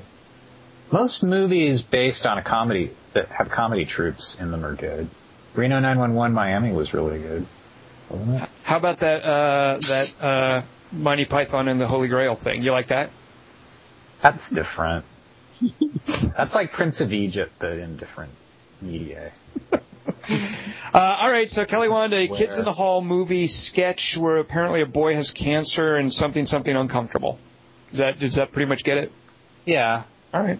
but it's like a timing thing and makeup, which is why it edged out Guy Pearce in. Oh wait, no, that's something else. Never mind. You were going to talk about lockdown, weren't you? No, I was going to talk about Prometheus. Wait, which one's Lockdown? Oh wait, that's that one you saw. Yeah, that's the space prison one where the That's the president. one we were going to podcast about, and then you saw it and you went, no, I'm not talking about that shit for an hour. Yeah, I definitely saved you guys. It's on DVD now though, so you can uh, enjoy it. Uh, Like in that tone, like there's no, I'll quit the podcast before I talk about it. Never. but, but then I went and talked about it for like 30 minutes on. Yeah, and you made it sound awesome. Yeah, well, I screwed That that up. made me go, damn that Tom. Now he makes me want to see. Was that the one where the camera pans and you see the guy? Yeah, and all the guys are standing behind him, and it had the voice-activated grenades, and uh, yeah, And that the guy goes, oh shit. Right. Wait, what does he say? Was that what it was? Yeah, yeah. Oh then- fuck. yeah, he picks it up and it, a little light comes on. It says voice activated, and he goes, "Oh shit!" and then blows himself up. He actually says something when he sees it. It says it's voice activated. I'm bummed it didn't say voice activated. It did. Oh, The- it did. it says the words voice activated in little lights, like a little display. No, light. but it doesn't say them verbally.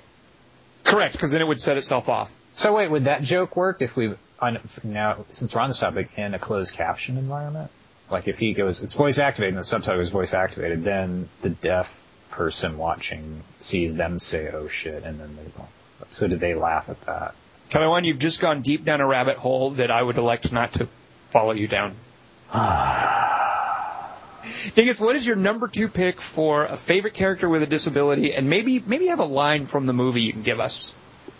Uh, I will, but I just want to say that I, I really liked Brain Candy. Yeah. See. Okay, good. Because But I, I love would- I love the kids in the hall, and I had many. I had many. I remember having many laughs at Brain Candy. So I'm. Uh, uh, It's I'm not acting going to. I, I I'm not. You know. I'm not going to. It turn just seemed a off on funny Kelly. character. Okay, thank you. Because I You can know- see where you wouldn't find it funny. But, But the pill the pills are made of monkey cum. right. See. What? Tom doesn't get it. I don't get it. What on earth are you guys talking? I don't even want to know. I remember when, weird. when when Siskel and Ebert reviewed Brain Candy, and Siskel liked it, and Ebert's all, "No, we can't talk about this ever." And Siskel's all, "Yeah, we ha- we're being paid to talk about it. We have to talk about it." Nope, not funny. Like he wouldn't say. He was like that pissed off about it. Fuck you. I miss, I miss Gene Siskel. That's awesome. I know. too. Yeah, I know, what do you- I love Gene Siskel. God damn it. Yeah. Who knew this would turn into Yeah. Siskel soliloquy? All right. All right. uh, so my number two choice. Here's a here's a quote from it. Ebert's the one who's disabled, and we miss the dead person more. Beyond the disabled character or characters with disabilities. Sorry, continue. I like noting ironies, even when they're really trivial and inconsequential. And trivial. All right. Here's here's the quote from my number two to bring the room down a bit. I still take my boots off so I won't wake her up. Why is Dingus picking my number one? Is there, what do you have that's better than that, Dingus? Uh, something that's totally. Wait a minute. Hold on. Did you pick the wrong character in the movie, though? I'm guessing you picked the same movie as me, but you picked the wrong character. I knew this was going to happen, and I'm so happy. All right, Dingus has broken the three by three by doing it wrong. Uh, all right, so the movie, of course, Take Shelter. Dingus, what character in Take Shelter with a disability is your one of your favorite characters with disabilities? Clearly, Hannah, and yours is Uh, what's Curtis. Curtis? Curtis, yes. Good lord, I can't think of my. Who has disability? All right, so uh, Take Shelter. I don't know if if, Oh, you, right. if you listen to this podcast and you have not seen Take Shelter by now, we obviously have not done our job. Uh, but we're going to talk a little bit about spoilers for Take Shelter. So uh, the magic voice will come in in just a minute and tell you how far how far forward to fast forward to avoid the spoilers. Here it is, magic voice. Hello, this is Magic Voice from the future telling you to fast forward 10 minutes to miss the Take Shelter spoilers. All right, so we are now in spoiler territory for Take Shelter. Dingus, there's a there's a deaf girl in the movie, and then of course some people, myself included, would argue that the movie is about uh, a, a fellow struggling with mental illness. I would I would agree with you on that too. I totally agree with that. So, but why do you then pick what? What is it about the little girl character that that made that your pick and not Curtis? Uh, Or I- maybe, uh, maybe Curtis is your number one pick. So maybe I'm speaking prematurely. Ah. Pick the same movie for your number one and two. that would have been quite a coup, but it's not a coup. interpretation of the movie is that he's not crazy, then it's not a disability. No, my, my interpretation of the movie, as I made clear over and over again, is that I think both things can be true, and I think that Tom is absolutely great to choose uh, to choose Curtis. I chose Hannah, um, and the disability being deafness, and and this is why it's awkward because the deaf community doesn't view this as a disability; uh, they view it as a culture, and so whereas I talked about at the beginning of this, thanks to Tom, uh, that use pre- people first language, deaf deaf people don't view it that way. In fact, they use deaf with a capital D because they don't see it as a as a disability. It's a culture, and I didn't understand this, and I fought against it when my wife talked about it. And I have friends who work with this community regularly, so I still don't understand it. Um, so I feel a bit awkward choosing this, but I I love it because, uh, well, first of all, the, the character is Hannah. The actor is named Tova Stewart, who is indeed a, a, a deaf girl. I didn't realize that until I did a Oh. little research. Wow. Uh, yeah. Um, and I and I chose this because of how the family. One one of the things I love about Take Shelter and the fact that this daughter is deaf is that it's clear that the family is learning to deal with this recently. It, it wasn't uh, that the baby was born this way. It was that, that something happened so that the daughter is deaf recently, and she's I don't know six or seven years old, I guess. And and they're learning to deal with it. They're learning sign language learning to communicate with each other. And that quote I just said, I'm, I, I still take my boots off so that I won't wake her up, is part of that. And, and I love how it figures into the terror of their lives, specifically about losing health insurance and getting her taken care of, and and how that figures into what Tom is going to talk about with what Curtis is dealing with. So it's not specifically what Tova Stewart is doing because I can't really remember a great deal of that, but it's the the fact of the character being deaf and how that de- how that sort of ripples out to to increase the terror in the family. What? Well done, well done, Dingus. You you've won me over. I I don't know it's better than my pick, but I, I really like that's that's a very good point. Hannah's deafness is such a huge part of the action and the character motivations, and it's so much better than the usual. Oh, my daughter needs an operation, so I need to do this bank heist, one last bank heist to get the money. and uh, like it doesn't do that thing. It's about the very real concern that a parent of a child with that kind of dis- disability has to deal with with things like health care um, and and them going to classes for sign language and uh, like I love all of that. I love watching them struggle with that in the movie and how it presents it. Uh, so he- go ahead, Kelly. I was gonna say he's also a character who kind of has trouble expressing himself too. So the fact that he has a deaf daughter makes him more texture. Yeah. Well, th- yeah, yeah. He's not this this normal articulate Hollywood invention. Absolutely, he's, he's a regular guy. Uh, so, so my pick from Take Shelter, and and one of the reasons I love Take Shelter is that it's. Uh, it's a story about mental illness told from the main character's perspective. And Kelly, Wand, I want you to get in here and give me your inter- interpretation in a second. But uh, what I loved about Take Shelter was how it unfolded this confusion about what it must be like to to have mental illness creeping up on you after you've already grown up, and you know it's a specter in your family. You know there is a, a genetic component, uh, and as it starts to overcome you and overtake you and make you do things and see things and experience things, uh, the the character in Take Shelter uh, takes us along on this journey with him. Uh, and I love how the movie presents it and the uncertainty of it and how he's struggling to maintain his dignity and how he's struggling to not let it impact these loving relationships in his life. And I especially like how the movie is about him eventually seeking help and being supported by his loved ones uh, to deal with this. Uh, and I contrast it to a movie I hated, I absolutely loathed, called A Beautiful Mind, which Ugh. has such an incredibly facile and to me offensive representation of mental illness as something that you just sort of power through and then you're fine and it's okay. Uh, so I, I just loved the uh, way it was represented in Take Shelter. I loved Michael Shannon's performance, uh, and I loved the subtlety that I think it, you know, it wasn't a, an issue of the week kind of thing. Uh, it was kind of a mystery in a way. It was like presented as, a, as almost a mystery movie. Is this a movie about a prophecy and the end of the world, or is it a movie about a guy who's who, who's struggling with mental illness? And I feel very strongly that it is the latter. Uh, now, Kelly, Wand, you do take issue with that. I will give you the last word. Uh, do you think I'm uh, misreading Take Shelter? No, I think you're probably right, but I think my interpretation works, and I think you don't think it works at all. Like, there's no way you could be right, but I think you could be, you could still enjoy the movie under my auspice. And I definitely agree with that. Yes, anybody like the movie has so many things going for it that I think you could even, as I would put it, miss the point or misunderstand it, uh, and still still dig the movie. Like You see it as it under, if he's not, if he's seeing actual things happen, then it undercuts what to you is a much more important point at the end, and that's why that interpretation annoys you.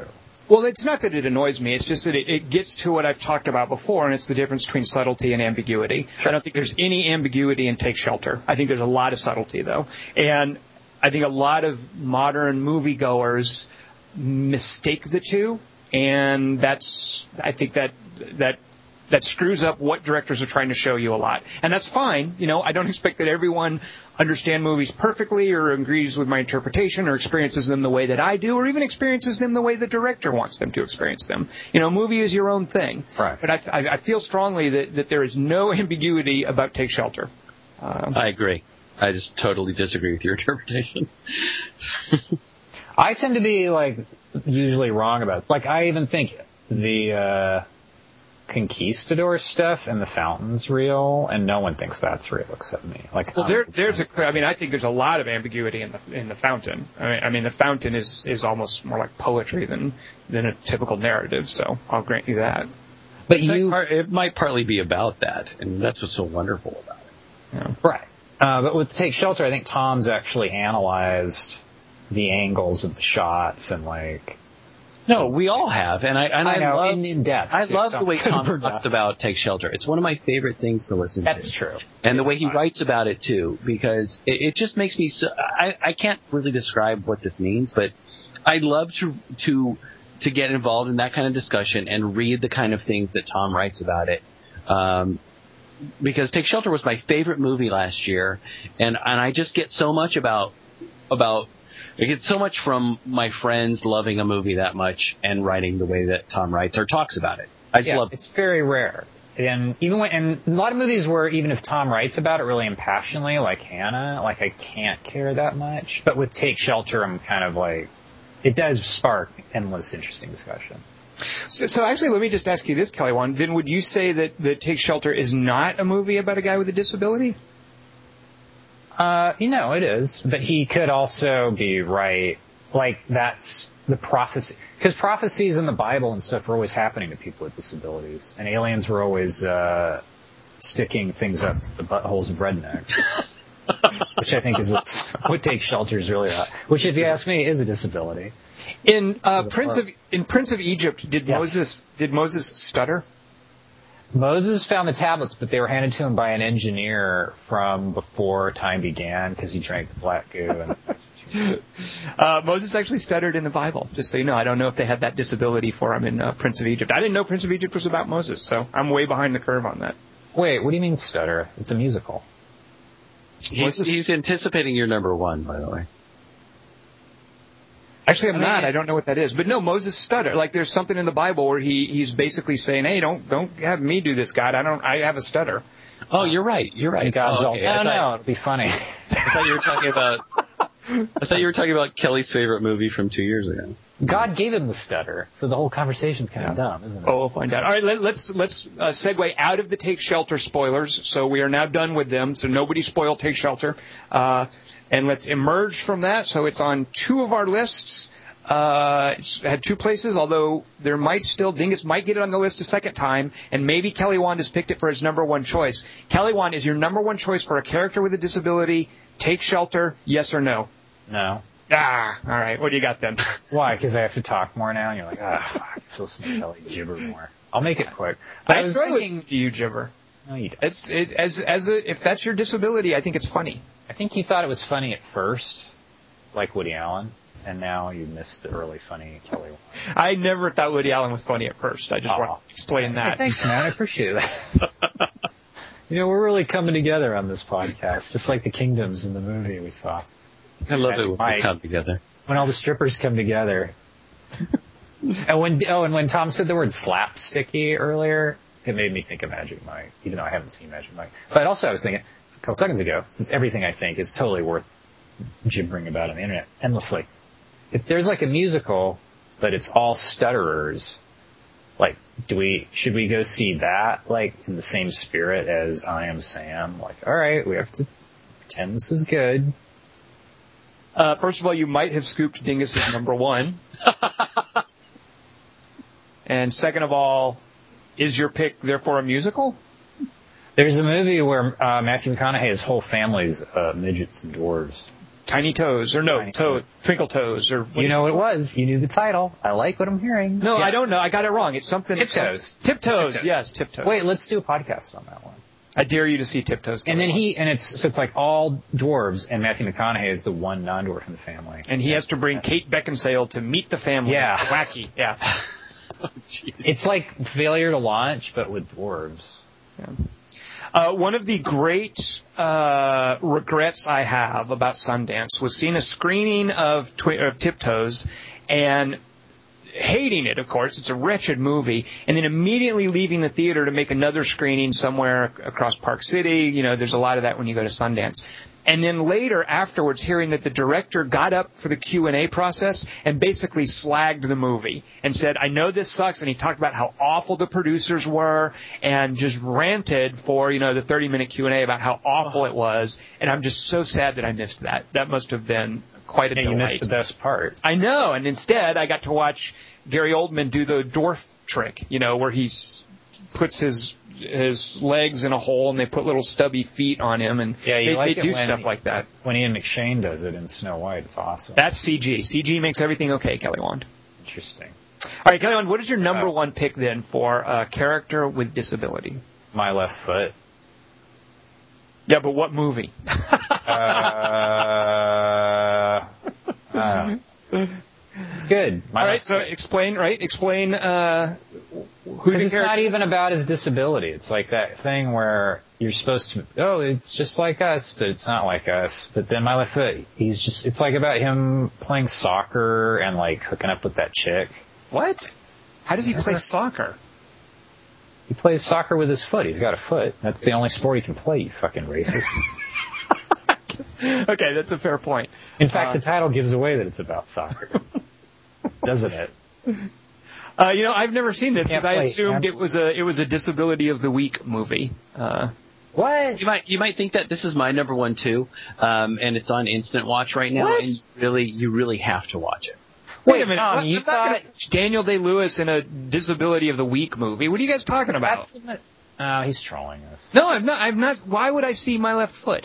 Wait, you'll see Uh, anything with Daniel Day-Lewis. because it's it's fucking amazing. And here's here's the quote I would have given from it: "If you work with me, I'll help you say fuck off more cleanly."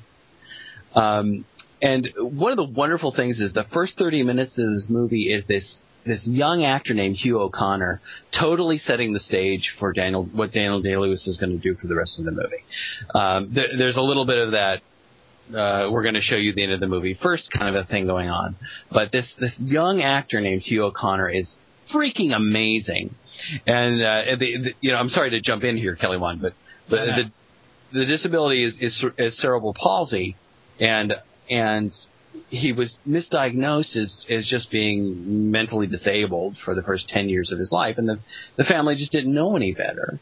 And so they just sort of kept him under the stairs, and they were they were loving. They would they they they refused to institutionalize him. Um, they were very poor, and and eventually they figured out uh, thanks to the fact that he's brilliant, that he was that he wasn't that and that he had cerebral palsy and and the the performances that are just freaking amazing it's it's just such a beautiful movie and I, I don't know it's just it's just, it's freaking incredible and and I think you really should watch it It sounds awful. Oh my No. god. You know what's Really? kind, you know what I really like about it, and I, I remember now. It was uh, it's nothing. It has the whole movie has nothing to do with his disability, even though it's like the character has a disability that you can't ignore. Uh, it's like nothing in the movie. Like no one in the neighborhood gives him shit. His parents like him. Like nothing. Everything goes his way. The whole movie. He gets the girl by going. Showing her his paintings that he painted with his foot. He's all, yeah, What? this stuff's kind of sentimental. Nothing that he's saying right now is true. Uh, I love Kelly Wand, but nothing is, wrong? that he It's been a long true. time since None I of it is true. Uh, I remember just being like, everything's great. Like, no, greatest. Jesus Christ, Am I no! wrong? Really? Am I that stupid? I don't remember. The first girl he gives a painting to, he's not the good-looking guy, so she gives it back. Jesus! Uh, I don't remember that. But that's Yeah, not because not. he's. That's just because she doesn't like the painting. It's because he's a freak. it, it totally sounds like, and, I, and I apologize for describing it that way because I realized every, with every word I say, I'm turning Tom off to seeing it more. Uh, but just you know, watching it again, and, and I was really reluctant to choose this, but I just have such wonderful memories from seeing it, and part of it is from the the moment that Kelly Wand referenced about him playing soccer, which what he first does is use his head and not his foot because he's playing goalie and he stops the ball with his head. And and that's what I remember and also him making his his family laugh and only they can understand what he's saying. And, and one of my kids' friends cuz my kid's been around you know a couple kids with disabilities when he was younger. Uh, one of my kids' friends is a is a little girl who has cerebral palsy, and it takes a while to understand what she says when she's talking.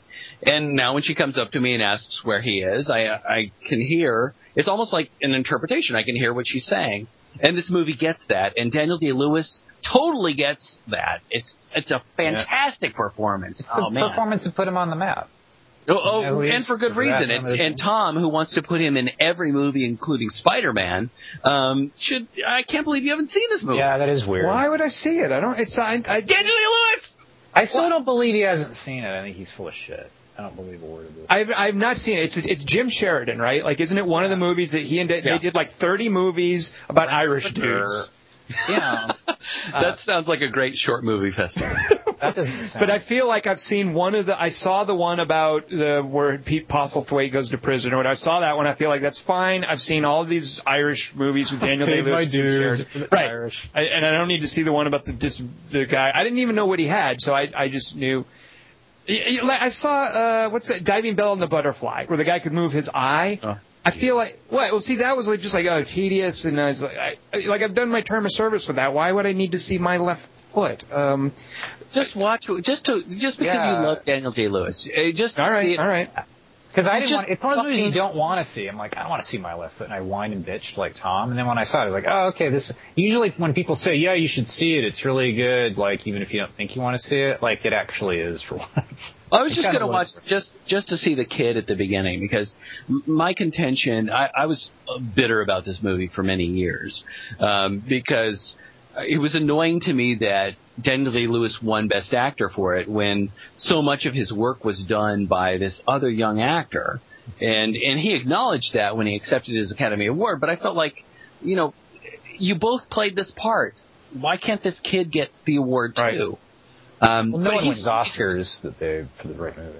well, that's absolutely true. But but he's uh, Day Lewis is just transcendent. I mean, he's just freaking amazing. I I mean, I can't understand how somebody does that kind of thing. But the little kid is really good too, and he kind of sets the table.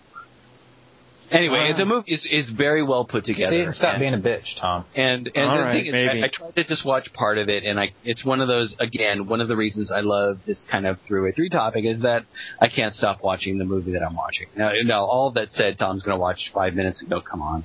If And I I like it, he should want to watch it. Well, who else? Okay, who else famous is in it? Maybe that'll help me. Brenda Any- Fricker. I don't even know who that is. She won an Oscar. She's like the lovable mom character. You're I, okay. Um, and she's dowdy and Irish. That's not selling me. I'm Tom not sold. Irish.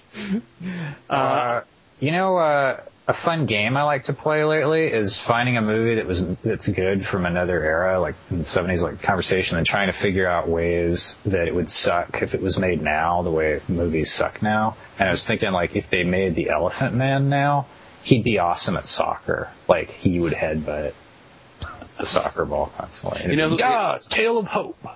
Um, Lucy Liu is also in it. Oh, awesome. Okay, you know He's what? got Good. tons of disabilities. I am totally watching it then. Okay, you guys have sold me. All right, so I've got a note here to watch my left foot uh, as soon as She we plays his hot, his hot nurse. Awesome, You really sweet, good. Okay. And a dominatrix. Uh, all right, so runners up. Let's see. Uh, my number one, of course, is uh, Curtis and Take Shelter. So th- there's our those are our lists. Um, so yeah, What was I- your number one? mine is Take Shelter. Oh, okay. Yeah.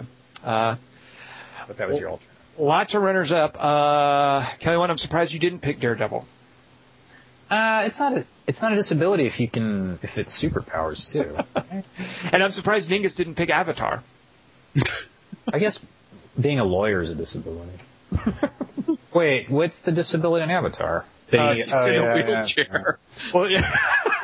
well, other than yeah. I don't remember that part. and being an actor with no charisma whatsoever, I think that, that held Sam Worthington back a little bit. Uh, Tom. I'm Not sorry. being Channing, Ta- Channing Tatum is his, Uh, no one picked re- like does Rear Window count? Like I love how it's a broken leg, so whatever. That's but I not a love, disability. Is A it- you, you kind of left it wide open for us to define it, and so that's that is that's a temporary disability, sure. no. but it's not. It's he's not one of my favorite characters. I mean, it's a plot device, or as Kelly Wand would call it, a Deus ex machina. Uh, and I love how it's used. a but- disabled ex machina. Yeah, I don't. I don't particularly need to see the world through the eyes of a character with a broken leg. Like, there's no real social value in that. It's just a cool Alfred Hitchcock twist. Okay, if they remade that today, it would be They like did. It's called Disturbia, and instead I of a know. broken leg, he's got the ankle an ankle bracelet. bracelet, right? Yeah. What do you think of but it would be like a point. There'd be a point of view shot from inside the cast too, like in 3D. Like, oh look, What? that sounds gross. What are you talking about? I don't know, just like 3D rear window. Kelly Wand is Doctor Strangelove a character with a disability. Uh, uh, yeah, and so is the guy in Young Frankenstein with the hand. Uh, does either of you guys know a, a sort of a crappy slasher movie called Mute Witness? Yeah. Oh, wait, that sounds familiar. Well, I didn't expect Dingus would know it. Kelly Wand, I thought you might. And the way Dingus said, "Yeah," like mute witness. You know, Why do you know that, Dingus? Uh because I know people who are into. He knows a guy who's seen it. he knows a guy who knows another guy. Wait, No, who- I I remember saying that. I, I just know people who work with the deaf community, and so I hear stuff like that. So every movie with mute in the title is. A, well, she's not deaf though. She's just mute. Like she can't talk. Uh, I know, I know, but okay. Go ahead. Oh well, that that's the twist in the in the movie. It, and what it is, it was just this American director. He had no budget. He was going to do this like crappy slasher movie, but that was kind of the twist: is that the, the lead character couldn't talk, and for whatever reason, he got funding to shoot it in in Moscow. and uh, and he even it's mainly famous for having an Alec Guinness ca- cameo that he literally shot as Guinness was on the way to the airport in his limo. Uh, he just pulled the Alec Guinness pulls the limo up, rolls the window down. He may not even have a line actually, uh, and they get footage of him, and then Alec Guinness drives away, and they get to use that footage in the movie and claim the movie stars uh, has an Alec Guinness cameo. Uh, but I recall there being some kind of cool twists with the fact that she can't speak, and they're, you know, the the killers who she's seen making a snuff film are trying to discredit her with the police, and there's that thriller aspect of it. Um, do you consider Luke uh, a character with a disability at the end of Empire Strikes Back? No, because he gets it right back at the beginning of Re- uh, Return of the Jedi. See, Oh, yeah. there are no obstacles for him, just like in my left foot. Everything works out just fine for him. So Darth Vader is tons of disabilities. That's Uh, what the, the message of that movie. I, I have never seen a movie. I think I've got this right. Isn't there a movie about a, a blind woman foiling these men who've broken into her Yeah, house by turning uh, off all that? Isn't that Wait, Wait until dark with Yeah. Audrey Hepburn. Yeah, Audrey Hepburn, really? It's Audrey Hepburn. Yeah. Alan Arkin's one of the dudes. Like, Oh, so what? Oh, is it like something? It was Dingus back me up. Yeah, it was, it was based on a stage play, and that's what, the thing I remember about that is that uh, uh, one of the first theater jobs I had, one of the guys was talking about seeing a production of that, and uh, and at the end she's supposed to get some weapon out of a drawer um, to foil the bad guy. It's a gun or a knife or something, and the prop person hadn't put that in there. And so, so in trying to figure out what to do, she grabbed this this jar and just threw it and said, "Poison jelly." What? I don't remember that. That's pretty funny. she is resourceful. Kelly Wand, that did not make it into the adaptation apparently for film. Poison jelly. Did she say it like that? It's so it's such an un Audrey Hepburn. It's more I'm something not- the Mickey I'm not Rooney sure I'm character. The line, the line reading might be off, but yeah. Does the Mickey Rooney uh, Japanese character in Breakfast at Tiffany's have a disability? Again, I have not seen that. Fucking Tom. Best work. Uh, there's a, one of the daughter, the daughter in Or Orphan is is deaf. Also. Oh yeah, that's right. Oh, good call, Dingus. But again, that's more just like this Hitchcockian character twist thing. That's a Deus Ex Machina. Absolutely. When when when reaching for weird disabilities or or uh, stretching the idea, uh, I thought of sex and videotape because James Spader can't get a an erection around another person. I think that's a disability. Kelly Wand, how do you feel about that? No fucking way, because it's, it's it's not a disability to get Laura San Giacomo to take her skirt off on the couch while you're taping her. That's But he- fucking disability. Jesus. He can't get a he can't get an erection around her when He she's He just says that. That's his. I think that's his shtick. that. Uh, he, that's his thing. Oh, can I get an erect? It's like saying you're gay, and then every uh, chick goes, "Really? I'll fix that." So shampoo is a movie. That's about- that was my end repeatedly. Uh, my favorite, my favorite runner-up, and it almost made my list, but I knew you guys would uh, would kill me for it because it's a TV movie. Is this wonderful HBO movie called Temple Grandin, and it's about this woman who has Asperger's syndrome. And I I love the movie. Claire Danes is really wonderful in it. It's really well done, but it, it is a, it, it is a TV. I don't know if that's a disability either, though. Hey, Claire Danes is because I just watched that home front Homeland thing. She's like all about doing uh, disabilities, I guess. How about that? Yeah, Yeah, Mod she's Squad. really good in Temple Grandin though. Well, she's actually great in Homeland, Homefront, whatever it's called. Uh, she's great in that, but it's very, uh, it's very contrived. Hey, our character's going to have a disability to be. It's a Deus Ex Machina, is what I'm getting at. Okay, Really. yeah. Yeah. But, Uh, but part of it is that I just love the actual person, Temple Grandin. I love hearing her talk and reading. I've read her. I mean, she's just really cool. But the, I think the movie is also really good. but it's on a TV movie, so it doesn't count. Sorry, Dingus. Absolutely, yeah. Uh, I read a book by Dalton Trumbo, that guy who got blacklisted and wrote Spartacus, and Steve Martin was banging his daughter. But he wrote this book called Johnny Got His Gun. Do you know what I'm talking about? Where it's about this World War One veteran. He's like blind, deaf, mute, armless, and legless, and he's the viewpoint character of the book. And the one thing that happens to him that stuck with me, that was like the creepiest part, is he didn't know when he was asleep. Agreed. You're freaking me out, Kelly Wand. Doesn't that? Uh, All right, so Kelly Wand, on that note. Wait, wait, you're gonna Oh, say yes. some alternates that I cut you off on. Um, yeah, Tom, do you have any other runners up? Lieutenant Dan? No, I got nothing. Never Forrest even Gump's seen that got a movie. disability too. We could, uh, uh, you know what? I really like Leonardo DiCaprio's performance in What's Eating Gilbert Grape. Um, but maybe it's, you know, that's before you knew he was Leonardo DiCaprio. Do you consider Rosie O'Donnell's character in Exit to Eden as having a disability? It's a, it's an eating disorder, Kelly Wand. Uh, you know, here's actually one. Uh, speaking of Leonardo DiCaprio, I, I.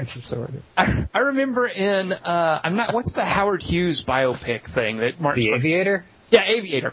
I like that movie. I love the bit in The Aviator where he's going deaf. He's losing his hearing, and it's about his sort of confusion and frustration being out in a social situation where he can't really hear what people are saying. Uh, I loved those bits in The Aviator. Um, I remember that. I didn't remember him just repeating things. well, it's like he's at a table and Clark Gable or one of those like famous old timey movie stars is talking to him, and he can't really hear what he's he can't hear what he's saying. He already feels threatened by the guy's charisma and presence, and uh, I just loved that scene. Um, Oh, well, you, that's a good point. You just made me think of There Will Be Blood. Oh, good lord! Wow, nice dingus. Speaking of Daniel Day Lewis, very good. What's the matter with us? Wow. So what much. isn't? All right, well, Kelly, on what is next week's three by three? We are in your capable hands. What do you got for us? All right, I don't know if you're gonna like this one. So here it comes. Hmm? It's the three awesomest examples of genetics. So this is uh, everything from twins to Sally Field being Tom Hanks' mom in Forrest Gump to Michael J. Fox, his kids, in Back to the Future 2 all looking like him to Guy Pearson, Prometheus. Genetics. You're welcome. I have no idea what the fuck. I have no idea. Wow. All right. Genetics. Exclamation point. Examples of genetics.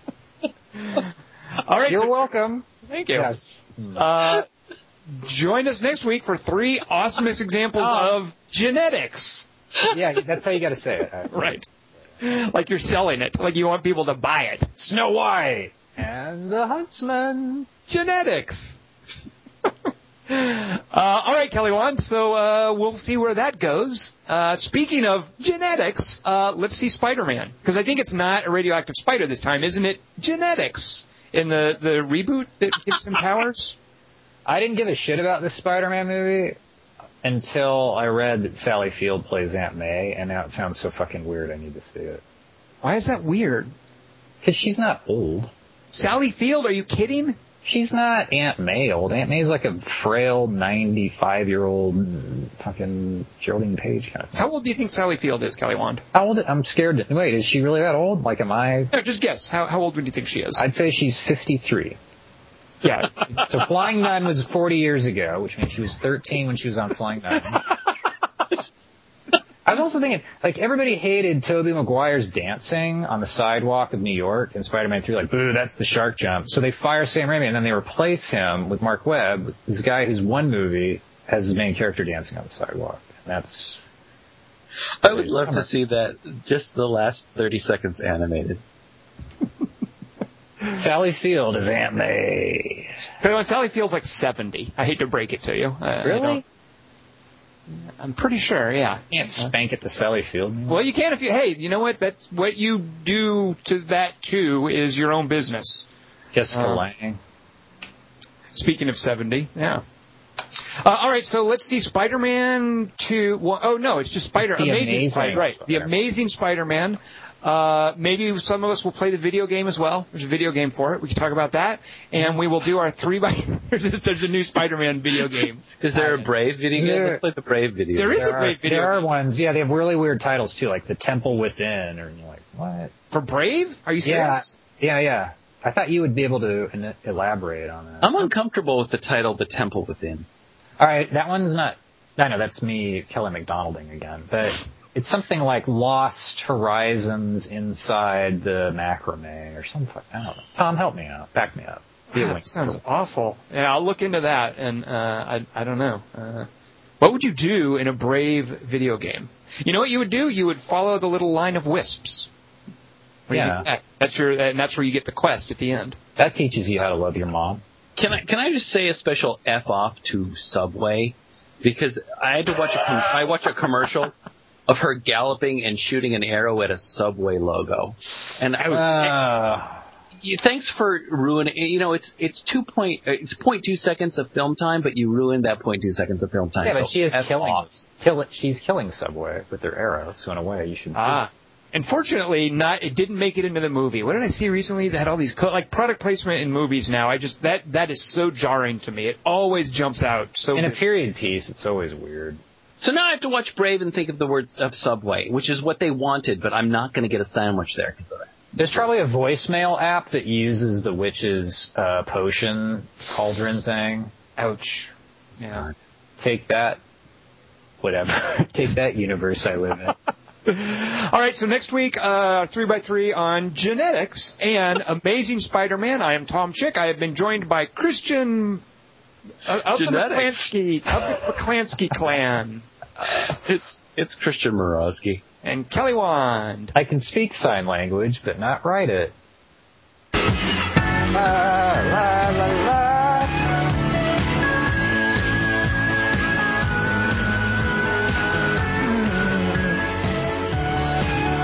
Mm. Tom, antidote. You have a anecdote? Yeah, just a All quick. right. Next All right, week, yeah, tell us about American Canada. antidote. So, Yeah? my, this is why I'm breaking up with Canada. I got a fucking $180 ticket on Uh-huh. SkyTrain. You know what? What we do in- Yeah, they call, they call Well, it, they have they have flying trains in Canada. you just Wow. call it the train. They go SkyTrain, like angrily, and they don't get angry or anything. And also, the, they don't call the boat a boat. They call it a sea bus. I thought they called it a boot. Anyway, hundred eighty dollars because it said it was like zone two. I go, oh, it means this is zone two, but no, it's supposed to be a two zone. So I was in the wrong zone. Fuck, can- fuck Canada. Ba- basically, you have to pay $180 stupid tax for not understanding Canadian zoning. Yeah, and then the guy accused me of money laundering. I don't even know what that is. Are those even dollars? I watched the Lethal Weapon scene where he explains what it is, and I still don't. Felt stupid. yeah, anyway. All right, so uh, $180, Kelly. fuck that. But doesn't it doesn't in Canada doesn't the government pay your tickets for you? Uh, yeah, but they should pay the bribe to the cop that I would have offered if I'd had. money. I can't just give my- Socialized ticketing, I like that.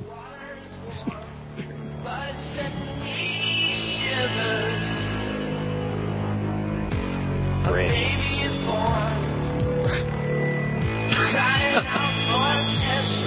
Tom likes to be the DJ. Spin jockey.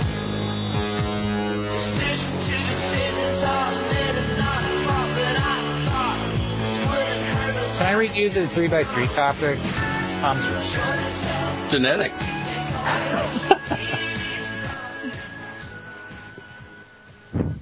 Well, we've done it again. Talked about nothing.